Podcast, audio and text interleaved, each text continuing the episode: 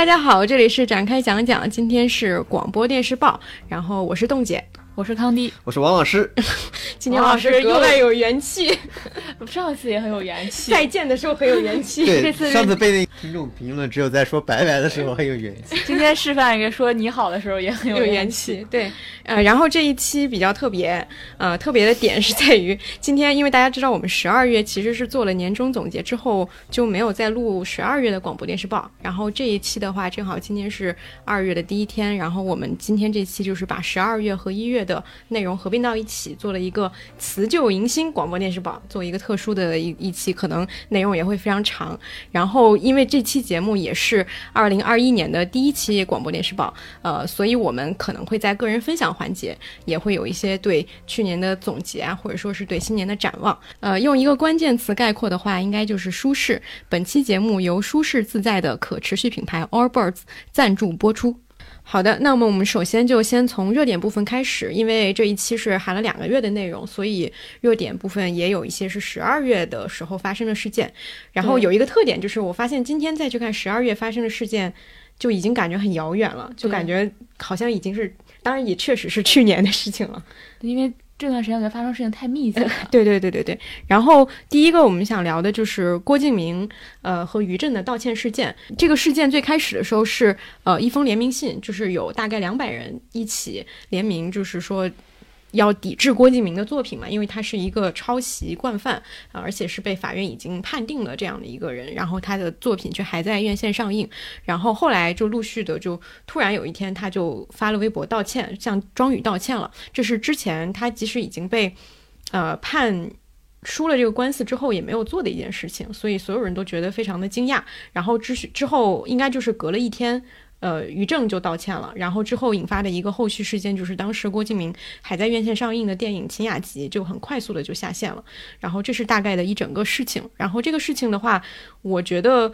大家一开始的时候，因为这个事情发生的还挺突然的，虽然那个联名信一开始也是有新闻，但是大家都没有往说这个事情会引发到一个什么样的结果上去想。但是郭敬明的道歉一出来，好像所有人一开始都是一个比较高兴的状态，因为觉得说好像这么久以来他一直都被认定的一件事情终于有了一个结果，就是有一种正义突然得到了伸张的感觉。但是到这个事件的后半段，可能所有人都会感觉出来说，它不是这么的简单的一个单纯的侵权案件了，它背后更像是有一些其他的因素去影响他去做了这样的一个行为。就比如说他可能参加的综艺节目都会受到影响啊，比如甚至说他自己的电影会受到影响，所以他才会对这样一桩已经很多年过去很多年之前的一个事情去有一个回应。我觉得就是郭敬明于正这个事儿，我觉得一个比较大的危险性就是现在我没有说这个侵权这个问题啊，就抛开侵权这个问题来说，它比较危险的地方就是这种政治然后结合了比如群众的举报的力量啊，或者说一个群体性的暴力，包括就像之前让一个人立马就可以实现社会性死亡一样，就是好像就是打造了一个就是非黑即白，就是你有劣迹你就完全不得翻身的一个舆论环境。我觉得这个是最危险的地方，也是刚才就像冻姐说实现了所谓的正义嘛，但这个正义的实现过程是程序上是有问题的，我觉得这个是它隐含的一个危险性。所以我看到比如大家很欢呼啊，很为这件事情开心啊，我觉得这个是其实这个事儿挺吓人的。对，就是你会发现它不仅没有正义，而且它送到你面前来的正义是有一种更强大的力量去造就给你的，只有他允许了你才会得到这样的正义，你通过司法判定是没有办法得到你希望的那个正义的。这个我觉得是这件事情最可怕的地方。因为我觉得郭敬明跟于震他们2个人，我一直以来都觉得他们有一种共通性，就是首先他们的创作生命是比较持久的，而且他们创作的审美是从头到尾是很统一的，就是除了抄袭这部分啊，其他的很多东西，包括像我上个月还看了就是《秦雅集》跟《冷血狂宴》这两部电影吧，然后我是觉得他的审美啊，就是一直以来都非常的稳定，这是在可能其他一些创作者身上很难看到的一个特质。但是他们俩又有共同的特点是他们又非常的精明，很会算计，这是我觉得他们俩能够成为在这个事情爆发之前，他们其实在这个领域已经站得很稳了，他们甚至在某种程度上他们的做法是领先于这个时代的。但是他们之所以能够被推到这样的一个位置，也是有它的原因的，就是其实是时代选中了他们俩作为一个在这个行业或也好，或者说是在某些方面也好，是作为一个成功的范例的，是它是宣告了说这样的人他其实是可以获得世俗意义上的成功的，然后只是在这个时候可能由于一些其他的原因，或者说一些其他的外部因素，需要让他去做一个这样的道歉，他需要洗刷掉自己之前可能一些错误什么之类的，然后才会有这样一个行为。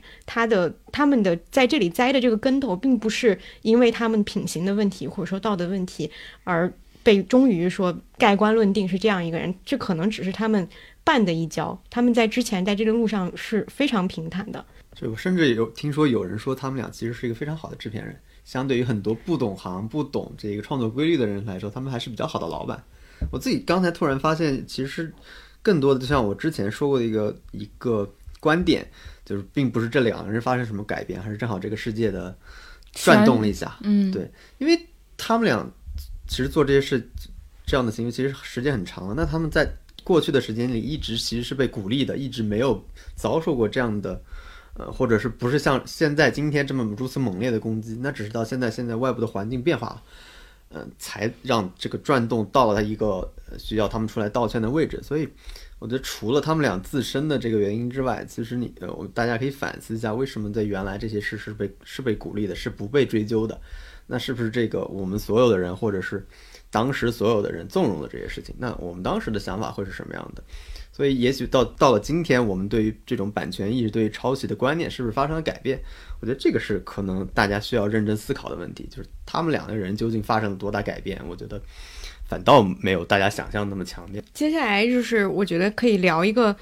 本月的一个真的是大热点的几个事件，就是郑爽和华晨宇两个事情，然后我觉得这应该算是今年开年以来最震惊所有人的两个热点事件了。然后他们这两个事件有一个共同点，我发现很有意思。那天我看到一条微博，就是讲说现在明星的这种所谓的瓜，就是他们的这些新闻，其实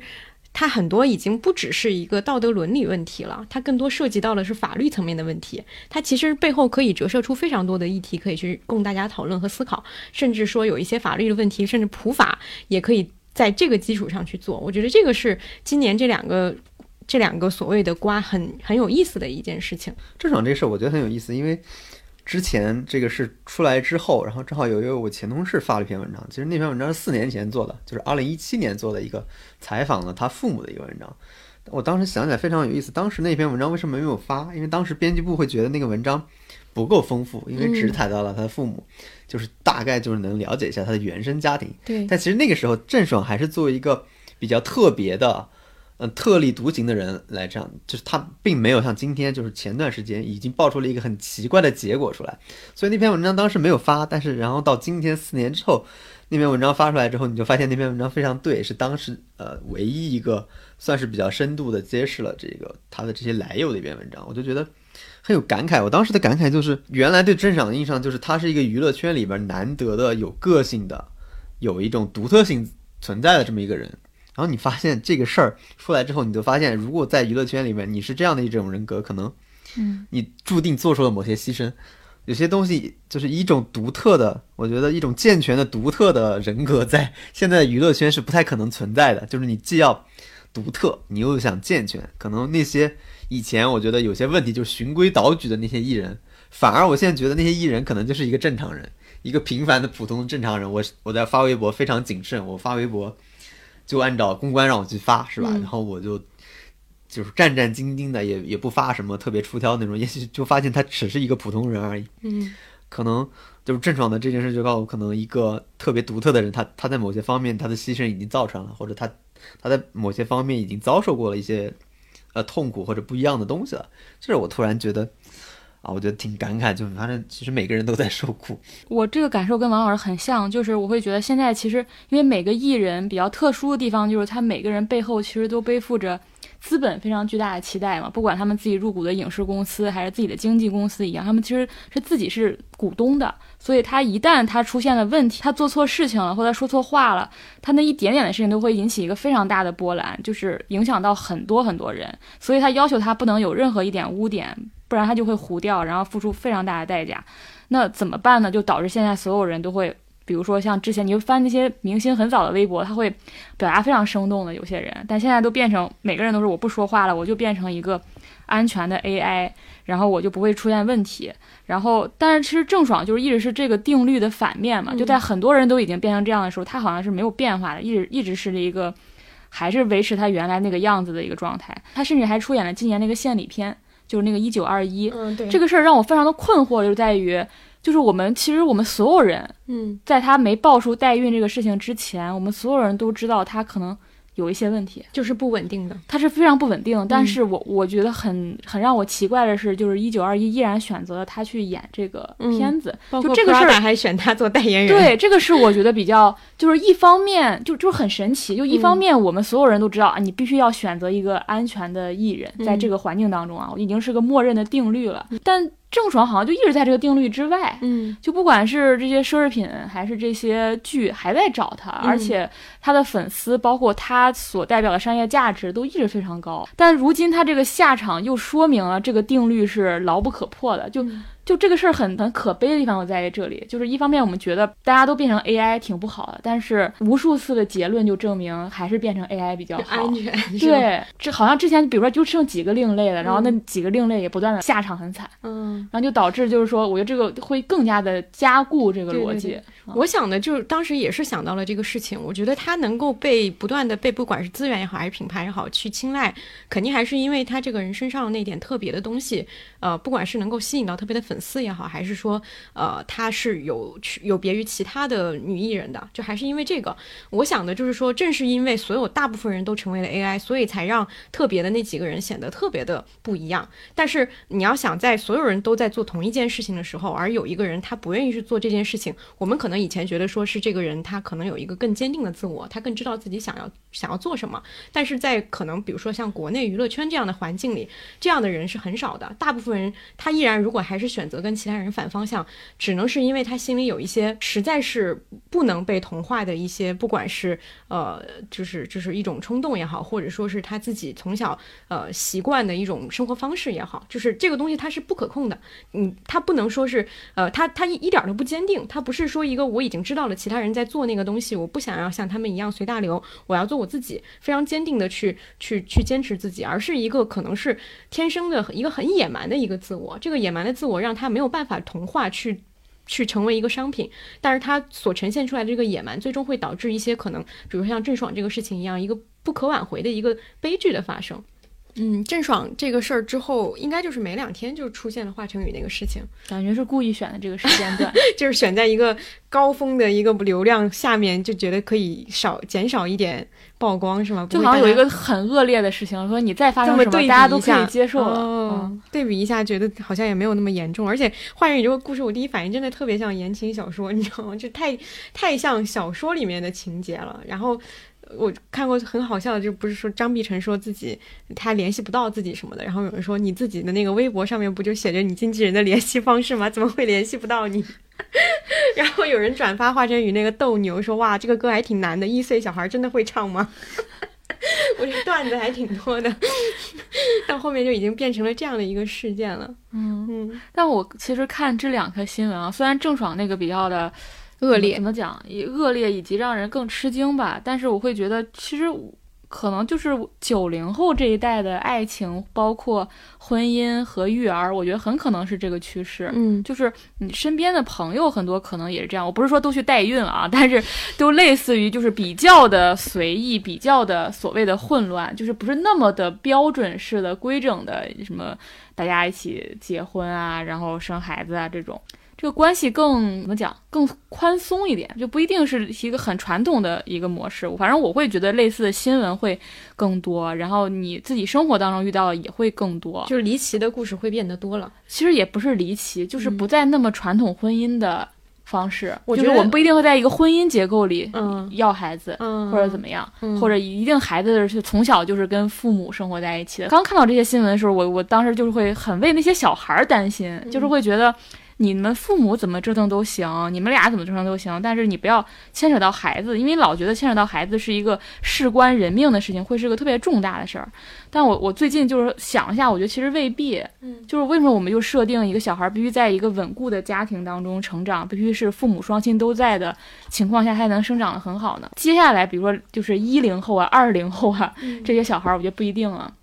他很可能是在一个非常宽松的一个家庭环境，就是也不是一个传统的家庭结构当中长大的，但我觉得这不会像我们认为的一样，就他的人格上或者他的生活上、性格上就受到非常大的损伤。我觉得这是个新的命题，可能这些小孩是完全可以开拓出新的人生，就不会按我们传统当中他没有一个幸福的童年，他没有一个幸福的家庭，我觉得很可能不是这个趋势了。我觉得我们那个观念太传统了。但是我想的其实是因为这两个事儿吧，我担心的反而是父母的这个问题，就是说我觉得你说那个是有道理，是我们这一代人当还是那个问题，当所有人都在要求你做同一件事情的时候，其实有大部分人或者说有一部分人他肯定是不会按着这个走的，但是他不按着这个走，他有没有其他的可能性，或者说其他一种更宽容更合理的可能性？就比如说国外可能其实单亲家庭不是一个问题了，可能大家在很早的时候做父母什么之类的也是一个选择，就是我觉得是不同的这种可能性是可以被鼓励的。但是我比较担心的就是在于有很多人可能是他在完全没有想清楚自己该做什么的时候去做了这样的决定，他之后其实是在这个决定他是要去承担这个责任的。当你没有这个选择的这个理智的时候，你是否有承担责任的这个能力，我觉得是比较值得去考虑的一个问题。因为我们这一代就是很多人可能都是在一个相对传统的一个道路上去要求你，那你肯定会有走偏的人，那么走偏的人如果说其实还是那个问题，就是你如果能够给大家提供不同的道路的可能性，那其实走哪一条路都无所谓。但是现在如果不是这样就是那样的话，那么那条路会非常困难。但是我说这个其实已经抛开就是华晨宇和郑爽本身了，我只是觉得这种非常规性的婚姻和恋爱的模式会是一个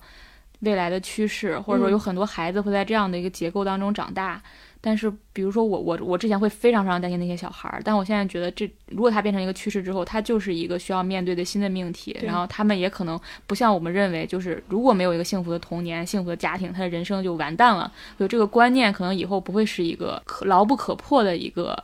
方式了。所以有郑爽那个我也是觉得，就是说我们总是把它放在一个他原生家庭的环境当中去理解它，我觉得也是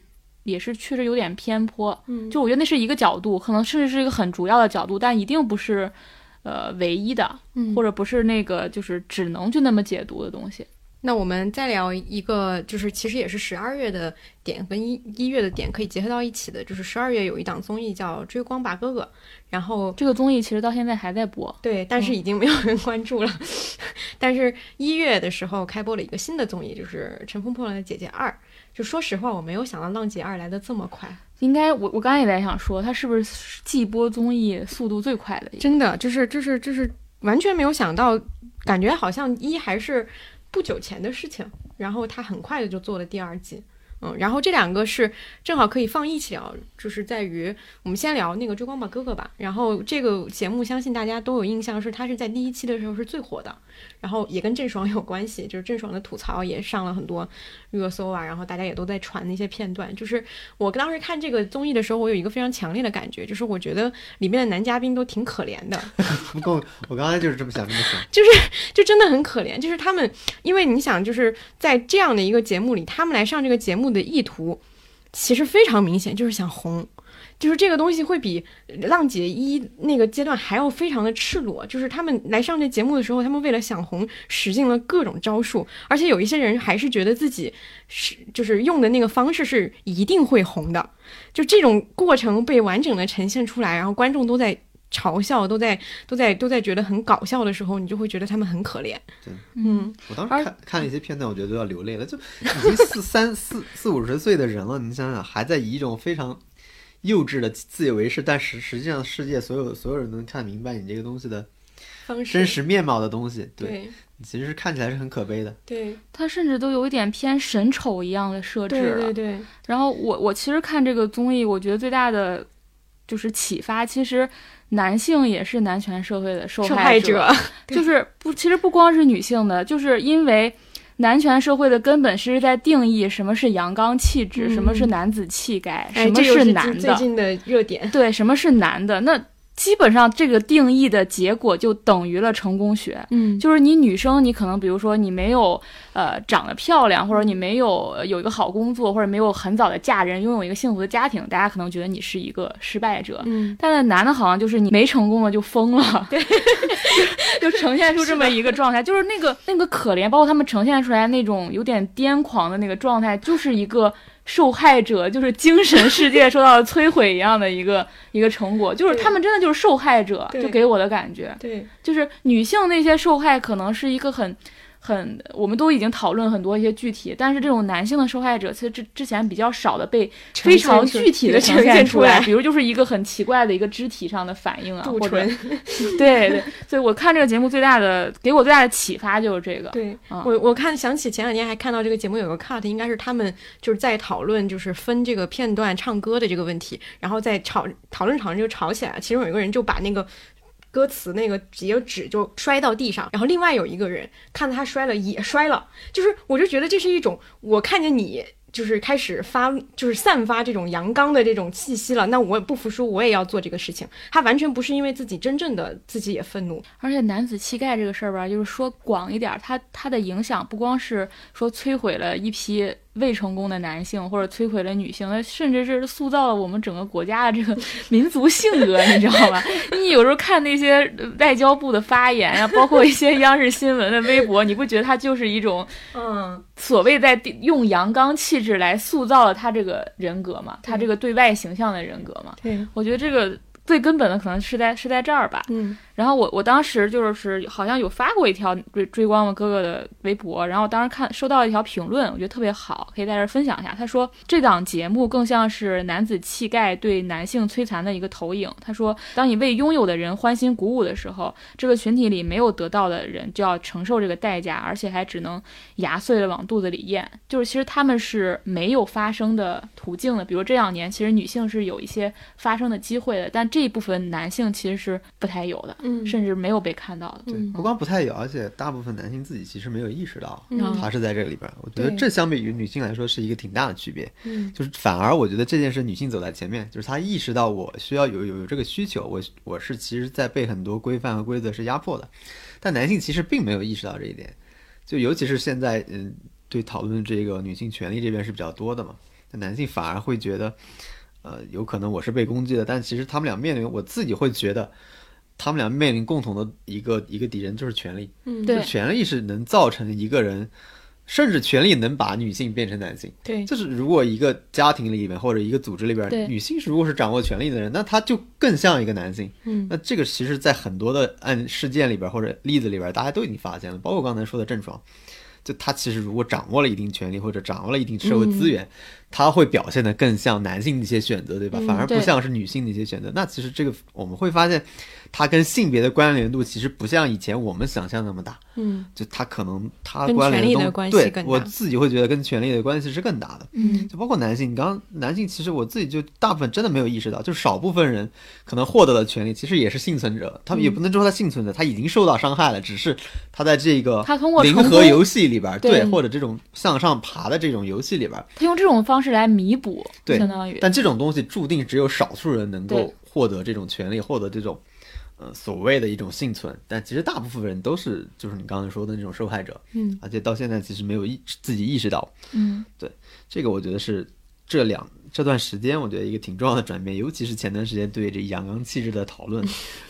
对，我觉得是一个新的变化。是追光吧哥哥这个节目唯一的意义就是让这部分人被看到了，我觉得起码是那一部分受害者被人看到了，起码有一些人会从这个角度去思考。对对对，我还想到就是我前段时间不是分享了那个微博上分享了戴老师说的一段话嘛，就是讲独生子女政策对女性生命体验的影响，大概就是说因为是独生女也被寄予厚望嘛，所以你一方面经历着女性的生命体验，一方面你也经历着男性的生命体验，因为你父母会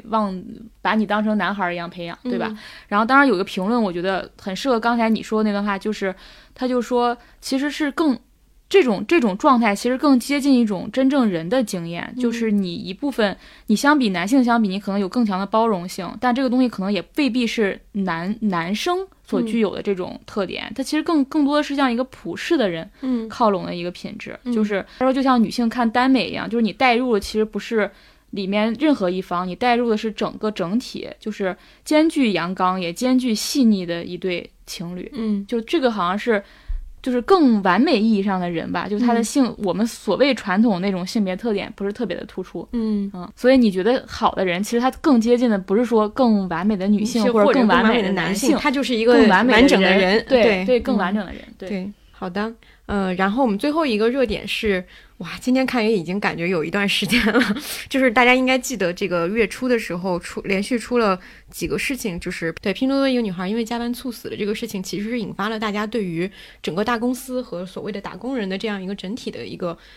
反响。这个事情我觉得很契合的是我们年终内容的时候，我们之所以把系统那一篇放在这儿，也就是觉得说这个问题之后会越来越严重。对，我觉得它会是一个，不是说这个月的热点，我觉得它接下来一两年都会是一个很核心的命题，因为这一代人就是到了这个时候了，就是他已经到了这样一个点了，之后会可能持续的出现这种问题。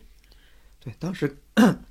看了一篇文章叫《我在拼多多的3年》嘛，我也看了，就那个人说了，我就看一个比较完整的整个关于这个是如何从对一个人从身体到食物再到你的社会关系完整的剥削的一个流程。对，当我时候看完我就很吃惊，之前我们还聊过社畜，聊过职场剧，我说那职场剧现在拍的是什么鬼？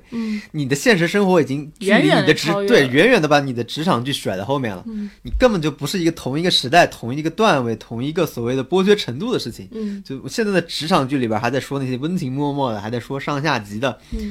这种关系，但其实现实生活已经走到这么远的地方了，觉得就让我很吃惊，就是确实之前也听说过，比如也有朋友在大厂里边，但你确实没想到他们的程度是到这么深的。就里边给我印象最深的就是，他们居然要管你的社会关系，要解散你的这个群，就管到这么，就是不，甚至到什么程度，就是最好是你连你工位旁的同事你是不知道他的社会生活的，你不跟他在任何群里边，不跟他做任何的社会交往，你们俩最好就是在一个人的工位里边做这种单独的工作。这个是让我特别吃惊的，就是把你的社会关系居然也剥夺了。所以我就觉得这个是今年我就其实对我冲击最大的一个事情，就是你其实没想到这种东西已经这么近的到你身边了，只是因为一个突发事件你才能了解到，而且实际上这个东西应该已经持续了比较长的时间了，对，只是现在社会才发现到这个问题。那接下来的问题就是要怎么去解决这个东西，或者不解决这个东西，或者它究竟对我们对工作的认识究竟会发生什么影响。我觉得确实就像刚才说的，它在未来2-3年内都是一个值得去讨论和关注的事情。而且我觉得这个剥夺已经是近乎是一个24小时的剥夺了。你想象一下，比如说你996在一个大厂上班，然后同时你还是一个粉圈的人，你下班之后你还要为这些资本所推出来的艺人然后打头，然后为他们做数字的劳工，然后为他们消费，然后你睡觉的时候你甚至还带着一个互联网公司的这个手环，你真的是24小时，你的所有的数据、你的所有的金钱、你的时间、你的精力都是为这个东西都被他剥削了。我觉得这个东西会有一天会触底反弹。对，所以会有人说我们已经提前进入赛博朋克时代了。对，2077就是让你所有的赛博朋克的题材都是一个反乌托邦的题材。这是所谓一个人在一个高度发达的城市里边，但可能只是拥有一个特别小的居所，但是他的科技是特别发达的，掌握资本人是有力量的，但是都是极少数人。所以其实你仔细一想，跟我们现在的环境其实差不了多少。对。而且你想象一下，他们反抗之后想要过的那种生活，其实就是田园式的、最原始的，就是需要自己去劳作换得一切的那个生活。他到了极端以后就会有这样的反弹。我也看过那篇文章，它里面确实是，我也印象很深，就是他讲了一个细节的变化，就是他们吃饭的时间。一开始的时候吃饭时间是比较宽松的，而且有送饭到这里，饭还比较好，然后大家可以自己挑时间去那个放饭那个地方去拿饭。到后面它就变成了一个规定的一个只有固定的时间你可以去那儿拿饭，它给你定的也是一个就是统一定制的一个东西，所有人要在外面排队等着那个时间到了去拿上饭，因为你如果不赶那个时间去，你晚去了，要么你就吃不上，要么你就没时间吃，就是他已经控制你的所有的这个流程，就吃饭吃喝拉撒真的都已经完全的深入到你的生活里了。对，我觉得这是很让人惊讶的一件事，就是你看我们刚才聊到的，其实人是已经很多人已经意识到我们是想成为一个更好的人，但同时你的工作在不断的剥削你作为人的一方面，就是希望你作为机器，作为一种高效率的生产工具啊存在。就是所以这一代人我觉得其实活的是很痛苦的，就一方面你想追求一个更好的我，一方面你在人的某些本质性的东西一直在被剥削。所以我觉得这个作为热点来说，或者作为我们今天讨论的问题上，其实它在全方位的影响我们的生活。对，而且我觉得大厂会是一个你可以去研究的方向非常多，比如我自己非常好奇的就是语言，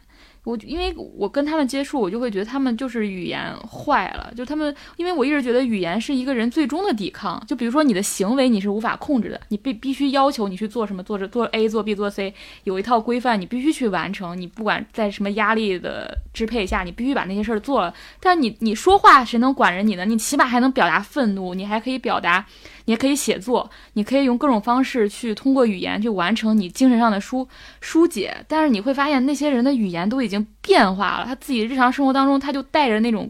公司里给他们训练那套方式去说话了，你就觉得他连这个权利都交出去了，这个让我觉得非常危险。反正我觉得如果一个人的语言坏了，这个人就彻底完蛋了。就是他因为语言是最难被就最根本的一个抵抗，但这个东西没有了就非常的可怕。所以我觉得我自己是很想去研究就是大厂语言学，就是可能不同的公司用的词都是不一样的嘛，他会有一些把自己的公司的精神植入到那个语言当中，把他们对日常生活当中都会使用那个语言去对话，福报。对，然后另外我觉得一个很值得研究就是他们的行为规范，当然这个行为规范就好的一面就是他把很多事情变得非常的程序化，就他拆解成一个一个动作，好处是这些人你会觉得他非常有职业训练，他非常规范，不是像就是比如说一些记者啊或者一些文字工作者，有些自由工作者非常随意散漫，然后做事没有章法，然后这些人的好处就是他非常规范嘛，但是把一个动作无限拆分，有时候造成的是这个事情变得非常的冗余复杂，而且其实把动作拆分了一个根本性是它易于操控，它把你的每个动作都拆分出来，它在每一个环节就可以控制你，精准控制，对，非常精准的控制你，就是这个整个流程都牢牢的把控住嘛。我觉得这两个是我特别好奇的，一个是语言，一个是人的行为动作的变化。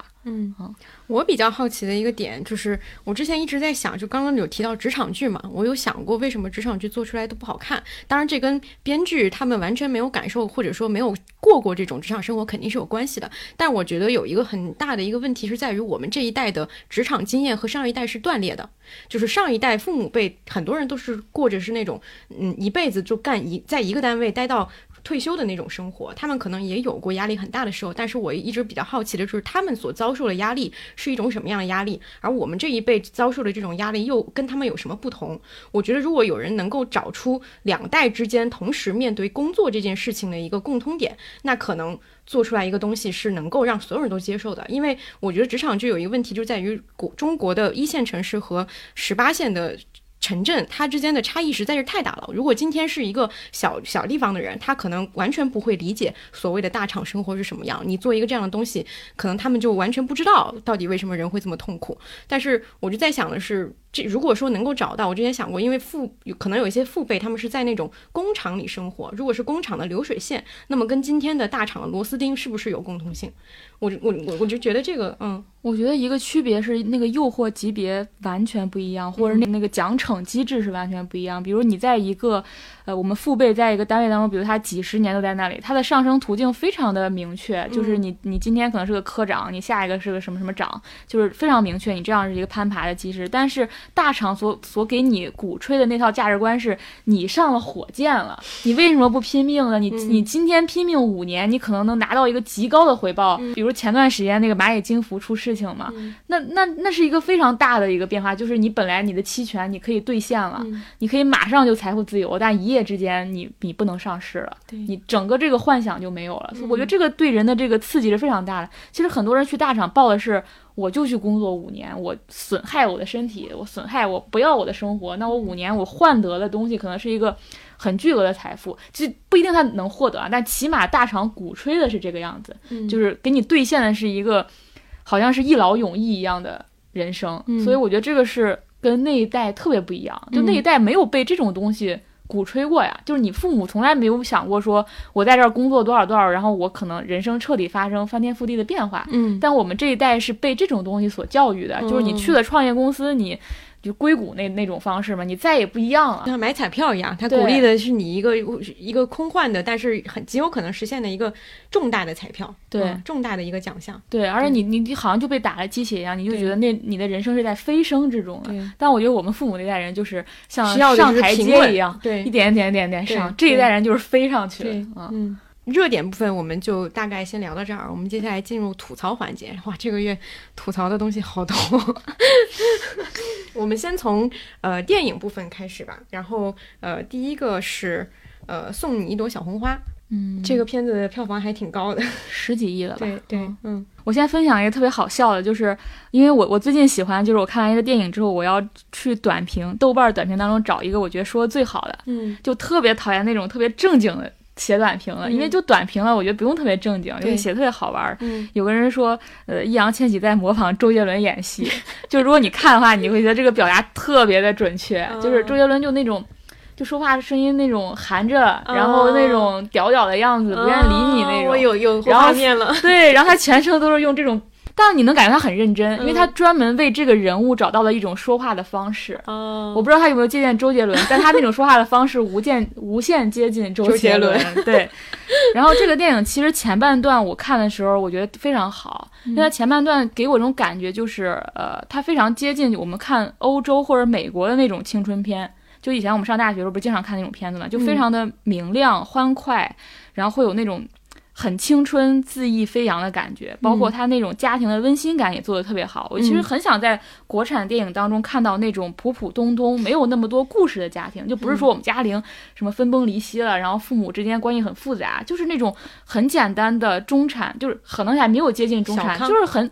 很小康的一个家庭，然后父母也很恩爱，然后也没有那么多的故事，就是最最普通最最朴实的那种家庭，然后但是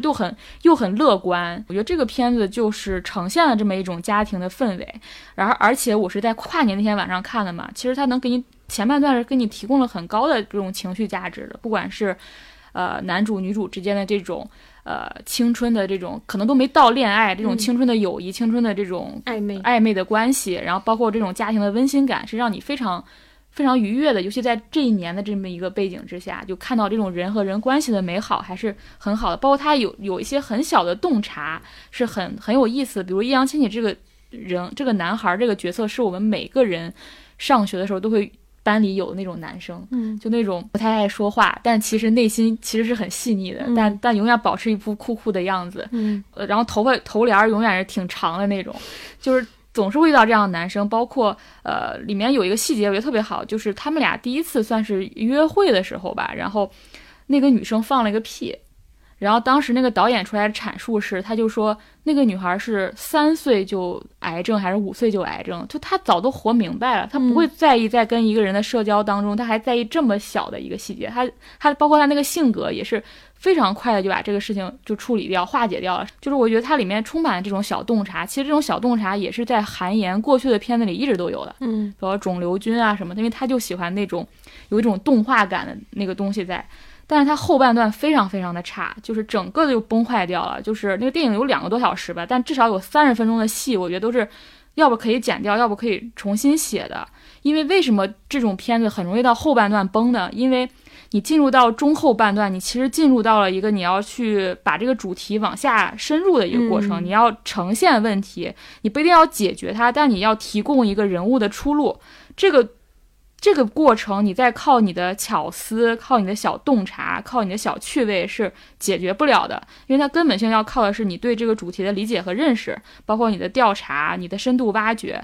这些东西如果没有的话，你就会用最偷懒的方式，比如你就会上价值、煽情、用强设定或者那种平行时空啊、什么奇幻啊这种东西往里面加。然后观众在这个时候，因为他比如说前半段你做得很好，他已经进入到那个故事了，但后半段你完全把这部分没有给人物找到一个很好的解决的过程当中，就是会引起大家很情绪的这种反感。对，我发现这个电影就是这样，很多人就是看着看着还是很喜欢，一到后半程就非常非常不耐心，你就是要一个真的像一个气球一样，你慢慢泄气的过程，就是看这个电影的观影的过程。然后我觉得这个问题跟《消失的情人节》就是台湾拿金马奖的这个片子非常非常像，就是我觉得这两部电影给我的感受是非常一致的，都是到后半段之后你就觉得整个片子就接近崩坏的一个过程。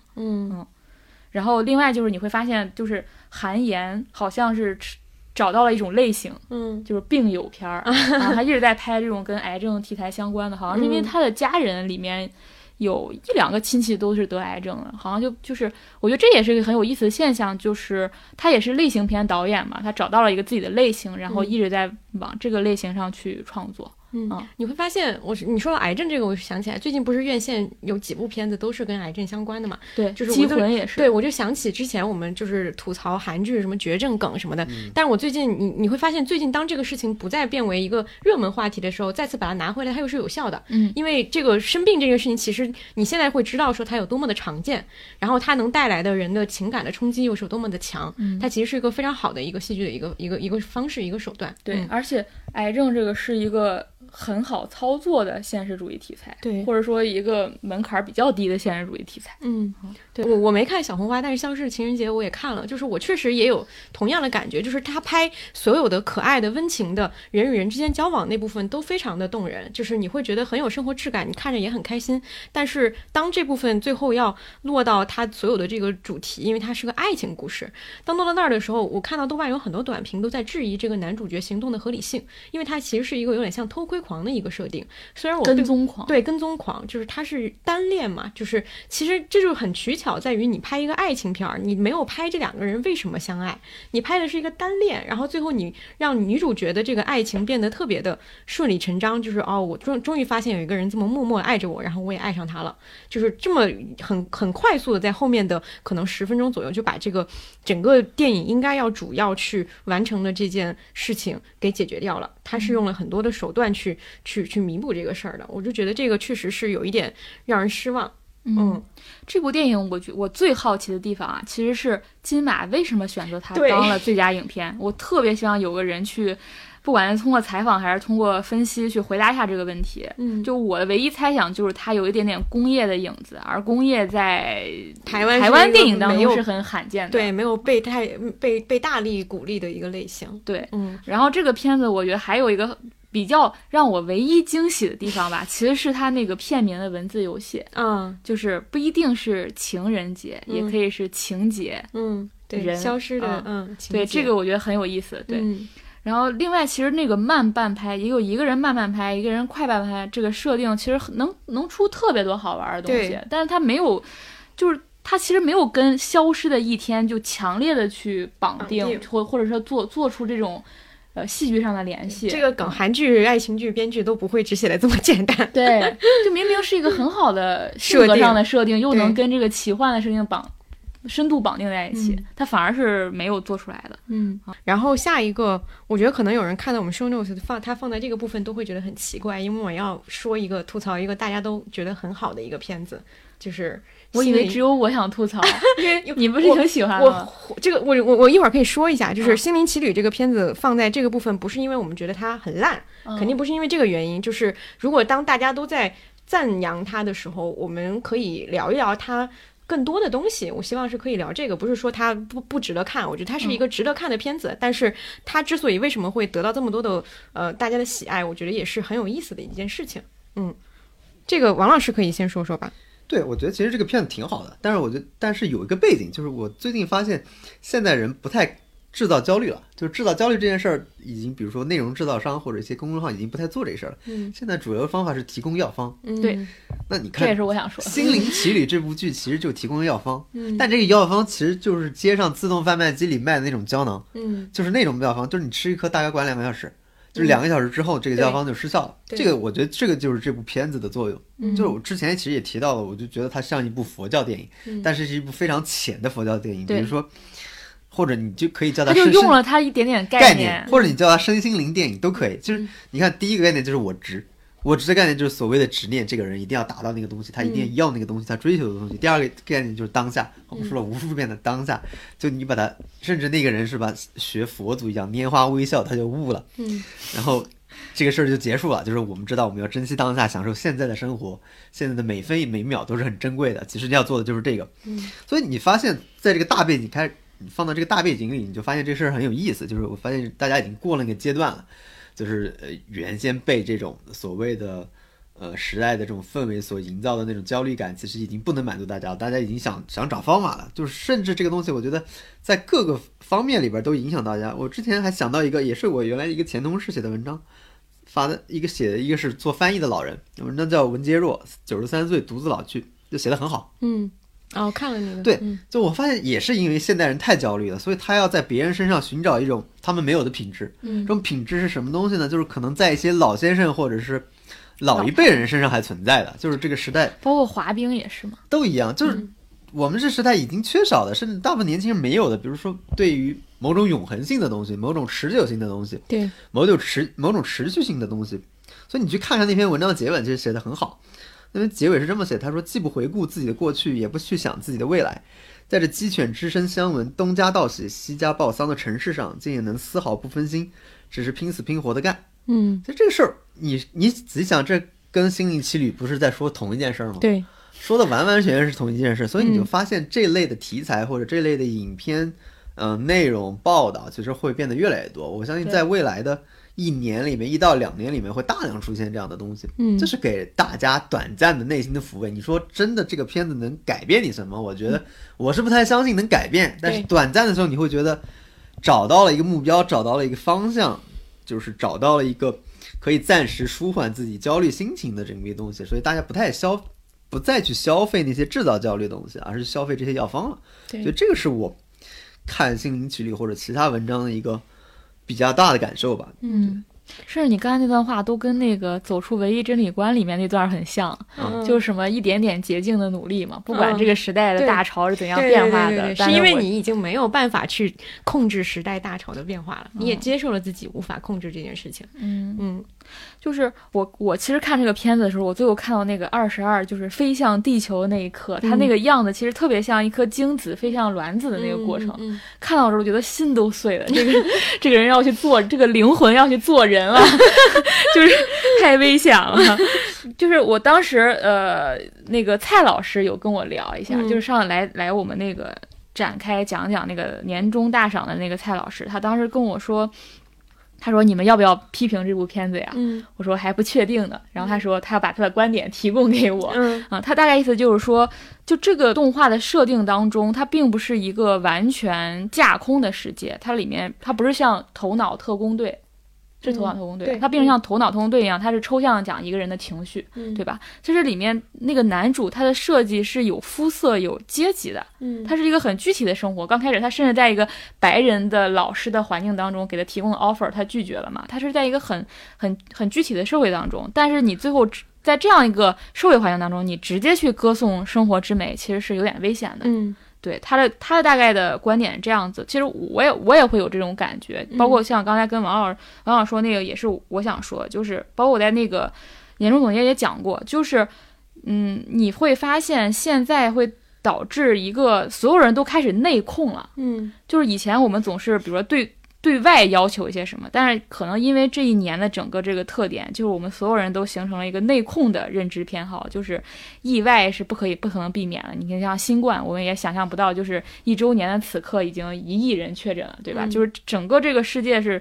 疯狂，那你唯一能去控制的东西就是你去接纳它，接纳这个事情的不完美，然后你把心灵层面的追求当成一个现实困扰的一个解药。所以在这个环境下，就像正念啊、冥想啊这种所有跟身心灵相关的安顿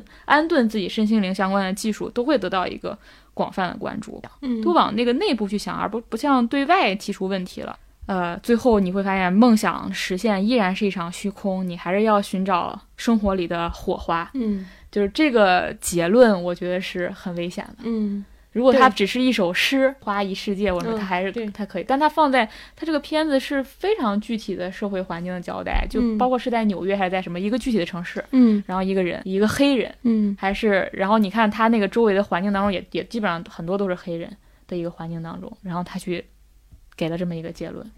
我们就只能内控了。我觉得确实是，因为我当时自己看这个电影的时候，我觉得它还是就是确实是得到了抚慰，但是这个事情就属于你出了电影院一想越想越不对这个事儿。我觉得有一个点是前两天我看一个书里，我之后会聊的那个书，就它有提到说文学的一个转变，就是说在上个世纪80年代90年代我们都推崇什么样的主人公，你会发现它是跟当时的整个社会的有没有信仰这件事情是有非常大的一个关系的。比如说像《平凡的世界》里面那个男主角，他鼓励的就是说所有人都应该去努力奋斗，你只要奋斗就会提供给你一个合理合法的途径，你去出人头地，所有全社会人都相信这一点，所以这样的人物会被得到大家的喜爱。然后到了90年代，可能大家就各种意义上层面上都遭受了一些重创，比如说像改革开放啊什么类似这种。那个时候大家喜欢的是什么人？就是贫嘴张大民，就是不管怎么样你活着就好，每天开心就好，就是这样的一个人，他也是往内去收了手，然后再往后发展，比如像经济发展、改革开放之后，你会发现他的推崇的人物就变成了一个很精明的、去算计的，或者说是去钻空子的一个人，是一个成功人士。这个成功人士他的道德一定是不完美的，但是这样的人会被大家所推崇。然后就是他有这样的一个变化途径，我觉得是跟今天你去看也是相关的。我觉得《心灵奇旅》就是一个这样在呼应了说整个的这个社会已经像刚刚说的，已经往大家都开始往内了以后，它给你提供一个这样非常舒适的一个安慰，然后会让你觉得非常的舒服。然后这个是第一点。然后第二点我想说的是，其实如果是看日韩剧比较多的观众就会发现，这样的药丸在日韩剧里做得更好就是它确实因为东亚社会，我觉得这个会持续的更久，就所谓的这种焦虑和外界的不可控以及自己的渺小性，其实是东亚社会会体会的会比欧美更加的深刻的。然后所以这样的作品一直都有，就是韩剧里有大量的这样的个人抚慰型的作品，而且都做得很细腻也很深刻，它从家庭、从友谊、从爱情各个方面分门别类的去给你做了这种细致的抚慰。它不会是把它概括到一个很生活，就是说你每天要寻找火花这样的东西，它可能是从不同的层面都告诉你这样一个事实。就是因为我觉得就是因为东亚人习惯了说在一个从小自己都无法控制的环境下去长大，他已经非常习惯于自省、内省这些东西了。所以我觉得如果大家对《心灵奇旅》感到好奇或者说觉得很喜欢的话，那不如看看韩剧吧你刚才说那个什么不同的那个社会阶段，然后有不同的那个趋势嘛，我觉得现在的趋势就是心理上成长了，问题就不复存在了对，那我接着也说一个院线电影吧，也是一个我觉得放在这个栏目下会有很多人觉得有意义的一个点，就是《吉祥如意》，就是大鹏导的一个新电影，应该是刚刚上映没几天，然后现在的豆瓣评分还是 8.1， 当然它已经是降过的一个挺多的对一个水平了。然后《吉祥如意》这个电影，我首先先介绍一下，因为我在看之前我也不是特别清楚它到底讲了一个什么故事。然后我先介绍一下，它其实是由两个部分组成，前半段是叫吉祥，是一个20多分钟半个多小时吧，一个短片，然后后半部分叫如意，它整个加起来也就80分钟，是一个蛮短的一个电影。然后前半段是一个讲的是东北农村的一个家庭故事，它有点做成是像纪录片的一个形式，后半段是大鹏本人出镜，他等于说是就是评摄了自己的电影，然后讲了就是拍摄前半段那个片子的一些过程和他自己是怎么参与其中的这样一些东西。虽然我觉得不涉及剧透，但是想这里就可能还是要点一下说，前半段拍的那个家庭其实就是大鹏他自己老家的故事，就是他其实是跟这个家庭是有很深的一个关系的。我觉得前半段的这个故事是还是不错的，他讲的就是已经有很长的一段时间都是生活不能自理的一个中年的一个男性，然后他是怎么样在他的母亲去世，就是家里的老太太去世之后，他的赡养就成了一个问题，然后所有的就是这个几个兄弟姐妹就坐起来去讨论他这个事儿。然后他有一个女儿是10年都没有回过老家的，所以大家就会质问，就是说这个女儿为什么没有回来，她要不要承担起这个责任，就是一个非常中国式家庭的一个故事。但是大鹏介入之后的后半段就变得非常的，我觉得就完全颠覆了前面那些所有的合理性。我有一个东北的朋友说，他说他看完之后觉得说，这就是我觉得没必要花钱看，东北家家都是这样的事儿，这是他第一点。第二点，他说的是他的朋友说前半段觉得说这是一个家庭赡养问题，当后半段大鹏出现以后，你就会觉得说这是一个他完全可以负担得起的赡养问题，就是不明白为什么会成为一个问题。有一个小细节我觉得说的就是两个物件吧，在这个故事里会让我特别出戏。就前半段的时候，他们等于说是在采访这个家庭里的几个兄弟姐妹，包括其中有个女儿她老公，然后她就提到说老太太之前一直想我回来，但是我人在三亚疗养，我就没有办法回得来，回来的时候老太太已经就是人事不省了。就是你当时在看到，因为她整个的那个乡村的环境是确实是很落后，而且看起来是很贫穷的，当在这样的一个环境里有人提到三亚，你心里就会想到说这家人还能去得起三亚疗养，感觉他家庭情况不错。后来证明这个人是大鹏他爸爸。对，就是在后面那半段的时候也是，当大鹏出现在一个就是等于说葬礼的一个法事的一个场景的时候，那是一个晚上嘛，他穿的是一件宝蓝色的加拿大鹅，它那个加拿大鹅的那个标志也非常的醒目，就是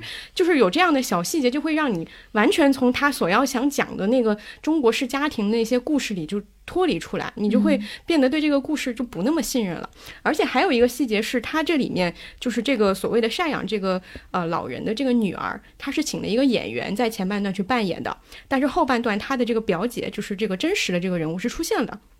然后他有一场戏算是这个戏的重场戏，就是一家人在年夜饭的时候吵起来了，因为老人赡养这个事儿。然后吵起来的时候是真吵起来了，就是所有的工作人员都觉得很慌，就要退场了嘛。然后在那个监控器那一屋的时候，就是女演员也受不了了，女演员也是参与那场吵架戏的，然后她也退出来，就是很崩溃，就是在那儿就是觉得说这个东西是情感太多了，很冲击她。但是真实的这个表姐在旁边玩手机，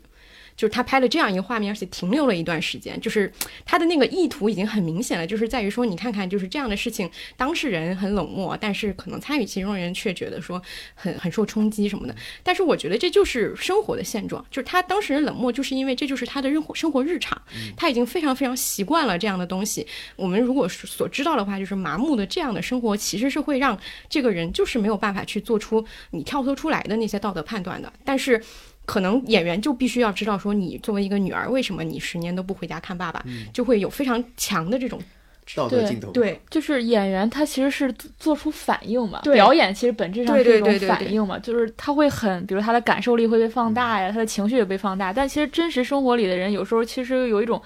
被长期捶打之后，他就是麻木，真的是麻木感，很钝。对对对对对，所以我就觉得，反正这样一些细节吧，我就还是觉得这个电影，当然他能回去拍自己的这样一个所谓的家庭，其实是一个蛮有勇气的尝试。但是可能就是因为这些细节，还是让我觉得稍微有一点出戏。另外就是我想到关于这个电影，我想到的一个事情就是说，我就在想说，现在我们会不会有一种心态是，当别人在拍他们的家庭的时候，我们在看他们的家庭故事，我们好像又从他的家庭故事里得到了一些什么启示，但是这些启示好像只是为了让我们自己更安慰一些，而不会对我们自己的生活产生任何的影响。就是当我们，因为大鹏和我们大部分人一样，就是属于他是一个成年之后就离开了自己所谓的故乡的一个人，然后他通过这样拍一个纪录片的方式，可能是回去跟自己的家庭又再次产生了联系，他又重新有一个和解的态度。但是大部分人其实是没有做这样的事情的。我自己的感受就是觉得说，与其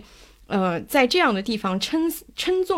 赞这种所谓的家庭的真实性，不如你自己回家跟自己的那些你过年时候非常烦的七大姑八大姨好好的聊一聊，了解一下他们的生活是什么样的，可能对于你的帮助也是一种更大的东西。就是我很担心说，大家在看这种片子的时候获得的是一种替代性的情感抚慰。你愿意去，好像你就理解你的家人了。对对，但其实你可能并没有做这样的事情。我觉得这个还是一个蛮大的区别，就这种真实的体验和替代性体验。我觉得这个可能是我自己想的东西啊，但是我就是觉得说，还是应该多去做自己跟自己家庭的连接。你说这个的时候，我本来在想今年春节的时候做一些策划嘛，当时我就有2个想法，但因为今年国家鼓励大家就地过年，可能不会出现这样的现象，因为过年是大家一个密集跟父母相处的一段时间。我当时就想，第一是你其实是可以跟你父母做一个对话，然后你但是你去直接对话又很尴尬嘛，所以你其实可以自己，比如说我就拍一个 vlog， 就是我跟我爸妈的一场聊天，然后或者我又录一期播客，我跟我妈录一期播客，我跟我爸录一期播客。对，当它带有某种这种不管说表演性还是说你要分享到社交网络的时候，你好像更容易去做这件事儿。对，我当时想这个好像之前也有人做过这种形式的内容。第二点，我觉得其实可以做一个，就是你自己做个 PPT， 然后你跟你爸妈讲清楚你在做什么，你的工作是什么意思。是其实很多人，尤其是大家在互联网大厂工作的，比如一些做品牌的、做运营的、互联网运营的，父母完全不知道那东西是什么，他们的人生当中就没有出现过。他可能知道那个 app 是你的公司，但他其实并不知道你具体在做什么工作，他其实很难理解的。然后你去跟你爸妈讲清楚你的工作到底是做什么，我当然会觉得这个还蛮好玩的，对，不管是拍下来啊，还是怎么样，或者很有意思的东西。但是可能今年春节又实现不了，但是我会觉得我们可以把父母，就像当时马莎莎做那个内容一样，就是你可以把你的父母做成一个内容。对，你虽然是在剥削他们，但其实是也是一种促进交流的方式。如果你觉得他们跟你交流的方式你很反感，你不喜欢，那么你用你的方式，对，你就要创造你的方式让他们去接受。所以我觉得社交网络是一个比较我们这代人习惯用的方式嘛，你就可以利用这个东西去做一个东西。我觉得可以试试的，我自己就挺想试试的。好，下一个那我们就聊一个日剧的一个 SP， 就是一个特别篇，然后是逃避虽然可耻但有用，然后他今年出了一个新春特别篇，然后这个我没有想到阿康也看了这个。对啊，我来先说吧，因为我观点很简单，就是你就像看了2020年所有你讨论过的议题都在这个 SP 当中看到了，涉及到了职场霸凌，然后生育的整个概念里，比如说产假的问题啊，就是男方和女方不同的产假的问题啊， LGBT， 然后包括这个性权，包括整个这个疫情也是其中一个非常非常大的背景。对，然后我看这个片子除了一个感受就是你把2022年所有议题梳理了一遍以外，就是它给我一种强烈的绘本的感觉，就是我们平时小孩看那种绘本，就是它的故事就是非常的单纯，就是很理想化的一个故事，然后它在这个很理想化的故事当中还要给你讲一个道理，就是这个整个这个 SP 就给我一种在翻绘本，就是啊这个前几页讲是这个，然后再我又讲了一个，然后整个这个绘本看完，就是这个获得了一个一开始就知道的道理。所以我就觉得这个就是2020年又要留下一本绘本的话，就是这部 SP， 强烈的绘本的感觉。对，我想的其实也差不多，我想的是像那种手册，就是那种就是福利机关或者说是一个什么，就是就是其实一样的，因为那些福利手册很多时候它会借助插画的形式，对，它就是非常强的一个目的，然后非常简单的剧情告诉你一个你必须要知道的一些小道理，而且它告诉你不是一个它告诉你无数个道理。对，你从打开的那一分钟就开始接受他对你的讲道理。对，然后他所有的那个，但他讲道理的方式就是一个插图，对，就是一个简单的插图，就是他们俩的夫妻就像那个插图里的两个主人公一样，对，就是基本上也没有好假。对不起，就是我其实蛮喜欢看那个逃避虽然可耻但有用的，就是那个剧我觉得还是有它可爱的地方的，虽然大部分人都觉得新演员在里面可能比较猥琐，但是我觉得还是很可爱的，就是整个剧还是比较可爱。但是这部 SP 里面他们一旦进入就是生小孩这个阶段，我就觉得很不可信，因为这两个人就是不像是夫妻，你知道吗？两个人像是无性人，你知道吗？对，而且那个整个怀孕的过程啊，包括那个生产的过程都绘本，对，就是动画片，对，就是他好像并没有想要给你呈现这个所谓的真实生活是什么样，他只是想要告诉你标准的生活是什么样的。突然想到，就是大家可以把那个逃避可耻这个 SP 里面这个生产过程和女人的碎片那个生产过程做一个对比，就是什么就是真实的分娩和绘本化的分娩。然后这个也是我觉得它就特别像是什么，因为日本少子化不是很严重嘛，它就很像是国家为了鼓励生育，然后鼓励大家结婚做的一个宣传片，就是很像，包括它里面为了鼓励的话，它也加了一个很强的一个价值观，就是我们要怎么样去体谅女性的付出，就是他做了很多，就是包括新演员在那儿就是非常义正辞严的开始为女性说一些那样的话的时候，我虽然觉得那些话都是我们日常在网上呼吁的啊，但是真的有一个男性觉得好假，对。真的好奇怪，就是完全不知道这个 SP 为什么会这样，但它真的是像一个宣传片。对，但是我还是要就是为这个 SP 说一些话，就是他能把这么多的议题囊括进去已经非常不容易了，就是能涉及这我从来没有想到有一个东西它能涉及到这么多的方面，而且它都完成了。对，包括他连那个 LGBT 那个细节还是挺动人的，那个百合的那一段，对啊，这个还是。放在这里其实就是虽然是吐槽啊，但是它还是对有一些了不得的地方，我们表达的可能不是吐槽，更多是一种震惊啊，是一种原来这东西还能这么做的这种感觉。对，好，然后我们后面聊剧吧，这个我们可以先聊一下，有两个剧我觉得可以放在一起说，一个是流金岁月和了不起的女孩。然后是不是感觉说出来又像是上个世纪的事情，但其实就是上个月开播的剧。然后我先说一下，就是这两个我为什么觉得他们能放到一起，是因为他们有一些共同的特点，就是首先他们都是双女主的设定，然后双女主之后他们在宣传方面又都打了这种其实擦了一下百合的这个边儿，而且其中就是了不起的女孩，据我了解应该还蛮成功的，非常成功，他们有一个超话不可思议金童玉女啊，对，应该还蛮成功的。就这两部，他们都有这样的一个共同点吧，就是我觉得这种题材的出现也反映了，就所谓的这种女性题材的一个转变。就是以前我们可能更提倡的是所谓的大女主，但到现在它变成了就是说双女主，就是你一个已经不够了，你要两个在一起还得有产生情感的火花。以前的大女主可能是就是大杀四方，然后男性都臣服在她的脚下，现在是男的你都不要纳入我的范围，我其实要磕的就是女 CP， 就是它代表了他们同时出现，其实代表了一定程度上的一个潮流吧。但是我觉得他们其实在这方面来讲，就像刚刚说的了不起的女孩，在这方面来讲她其实是在获得了一些市场上的成功的，但是我觉得作为剧作上来讲还是比较失败。因为流金岁月我们在年终大赏的时候有说过嘛，它其实是一书的一个改编，然后有说过，然后了不起的女孩其实也有一样的问题，就是在于她所有就是生活质感的部分也都是挺悬浮的。女主角她是一个杂志的一个编辑，然后他们杂志要倒掉了，所有人都知道，就她自己不知道，对然后她还知道了以后，她还非常的愤怒，就问主编说啊，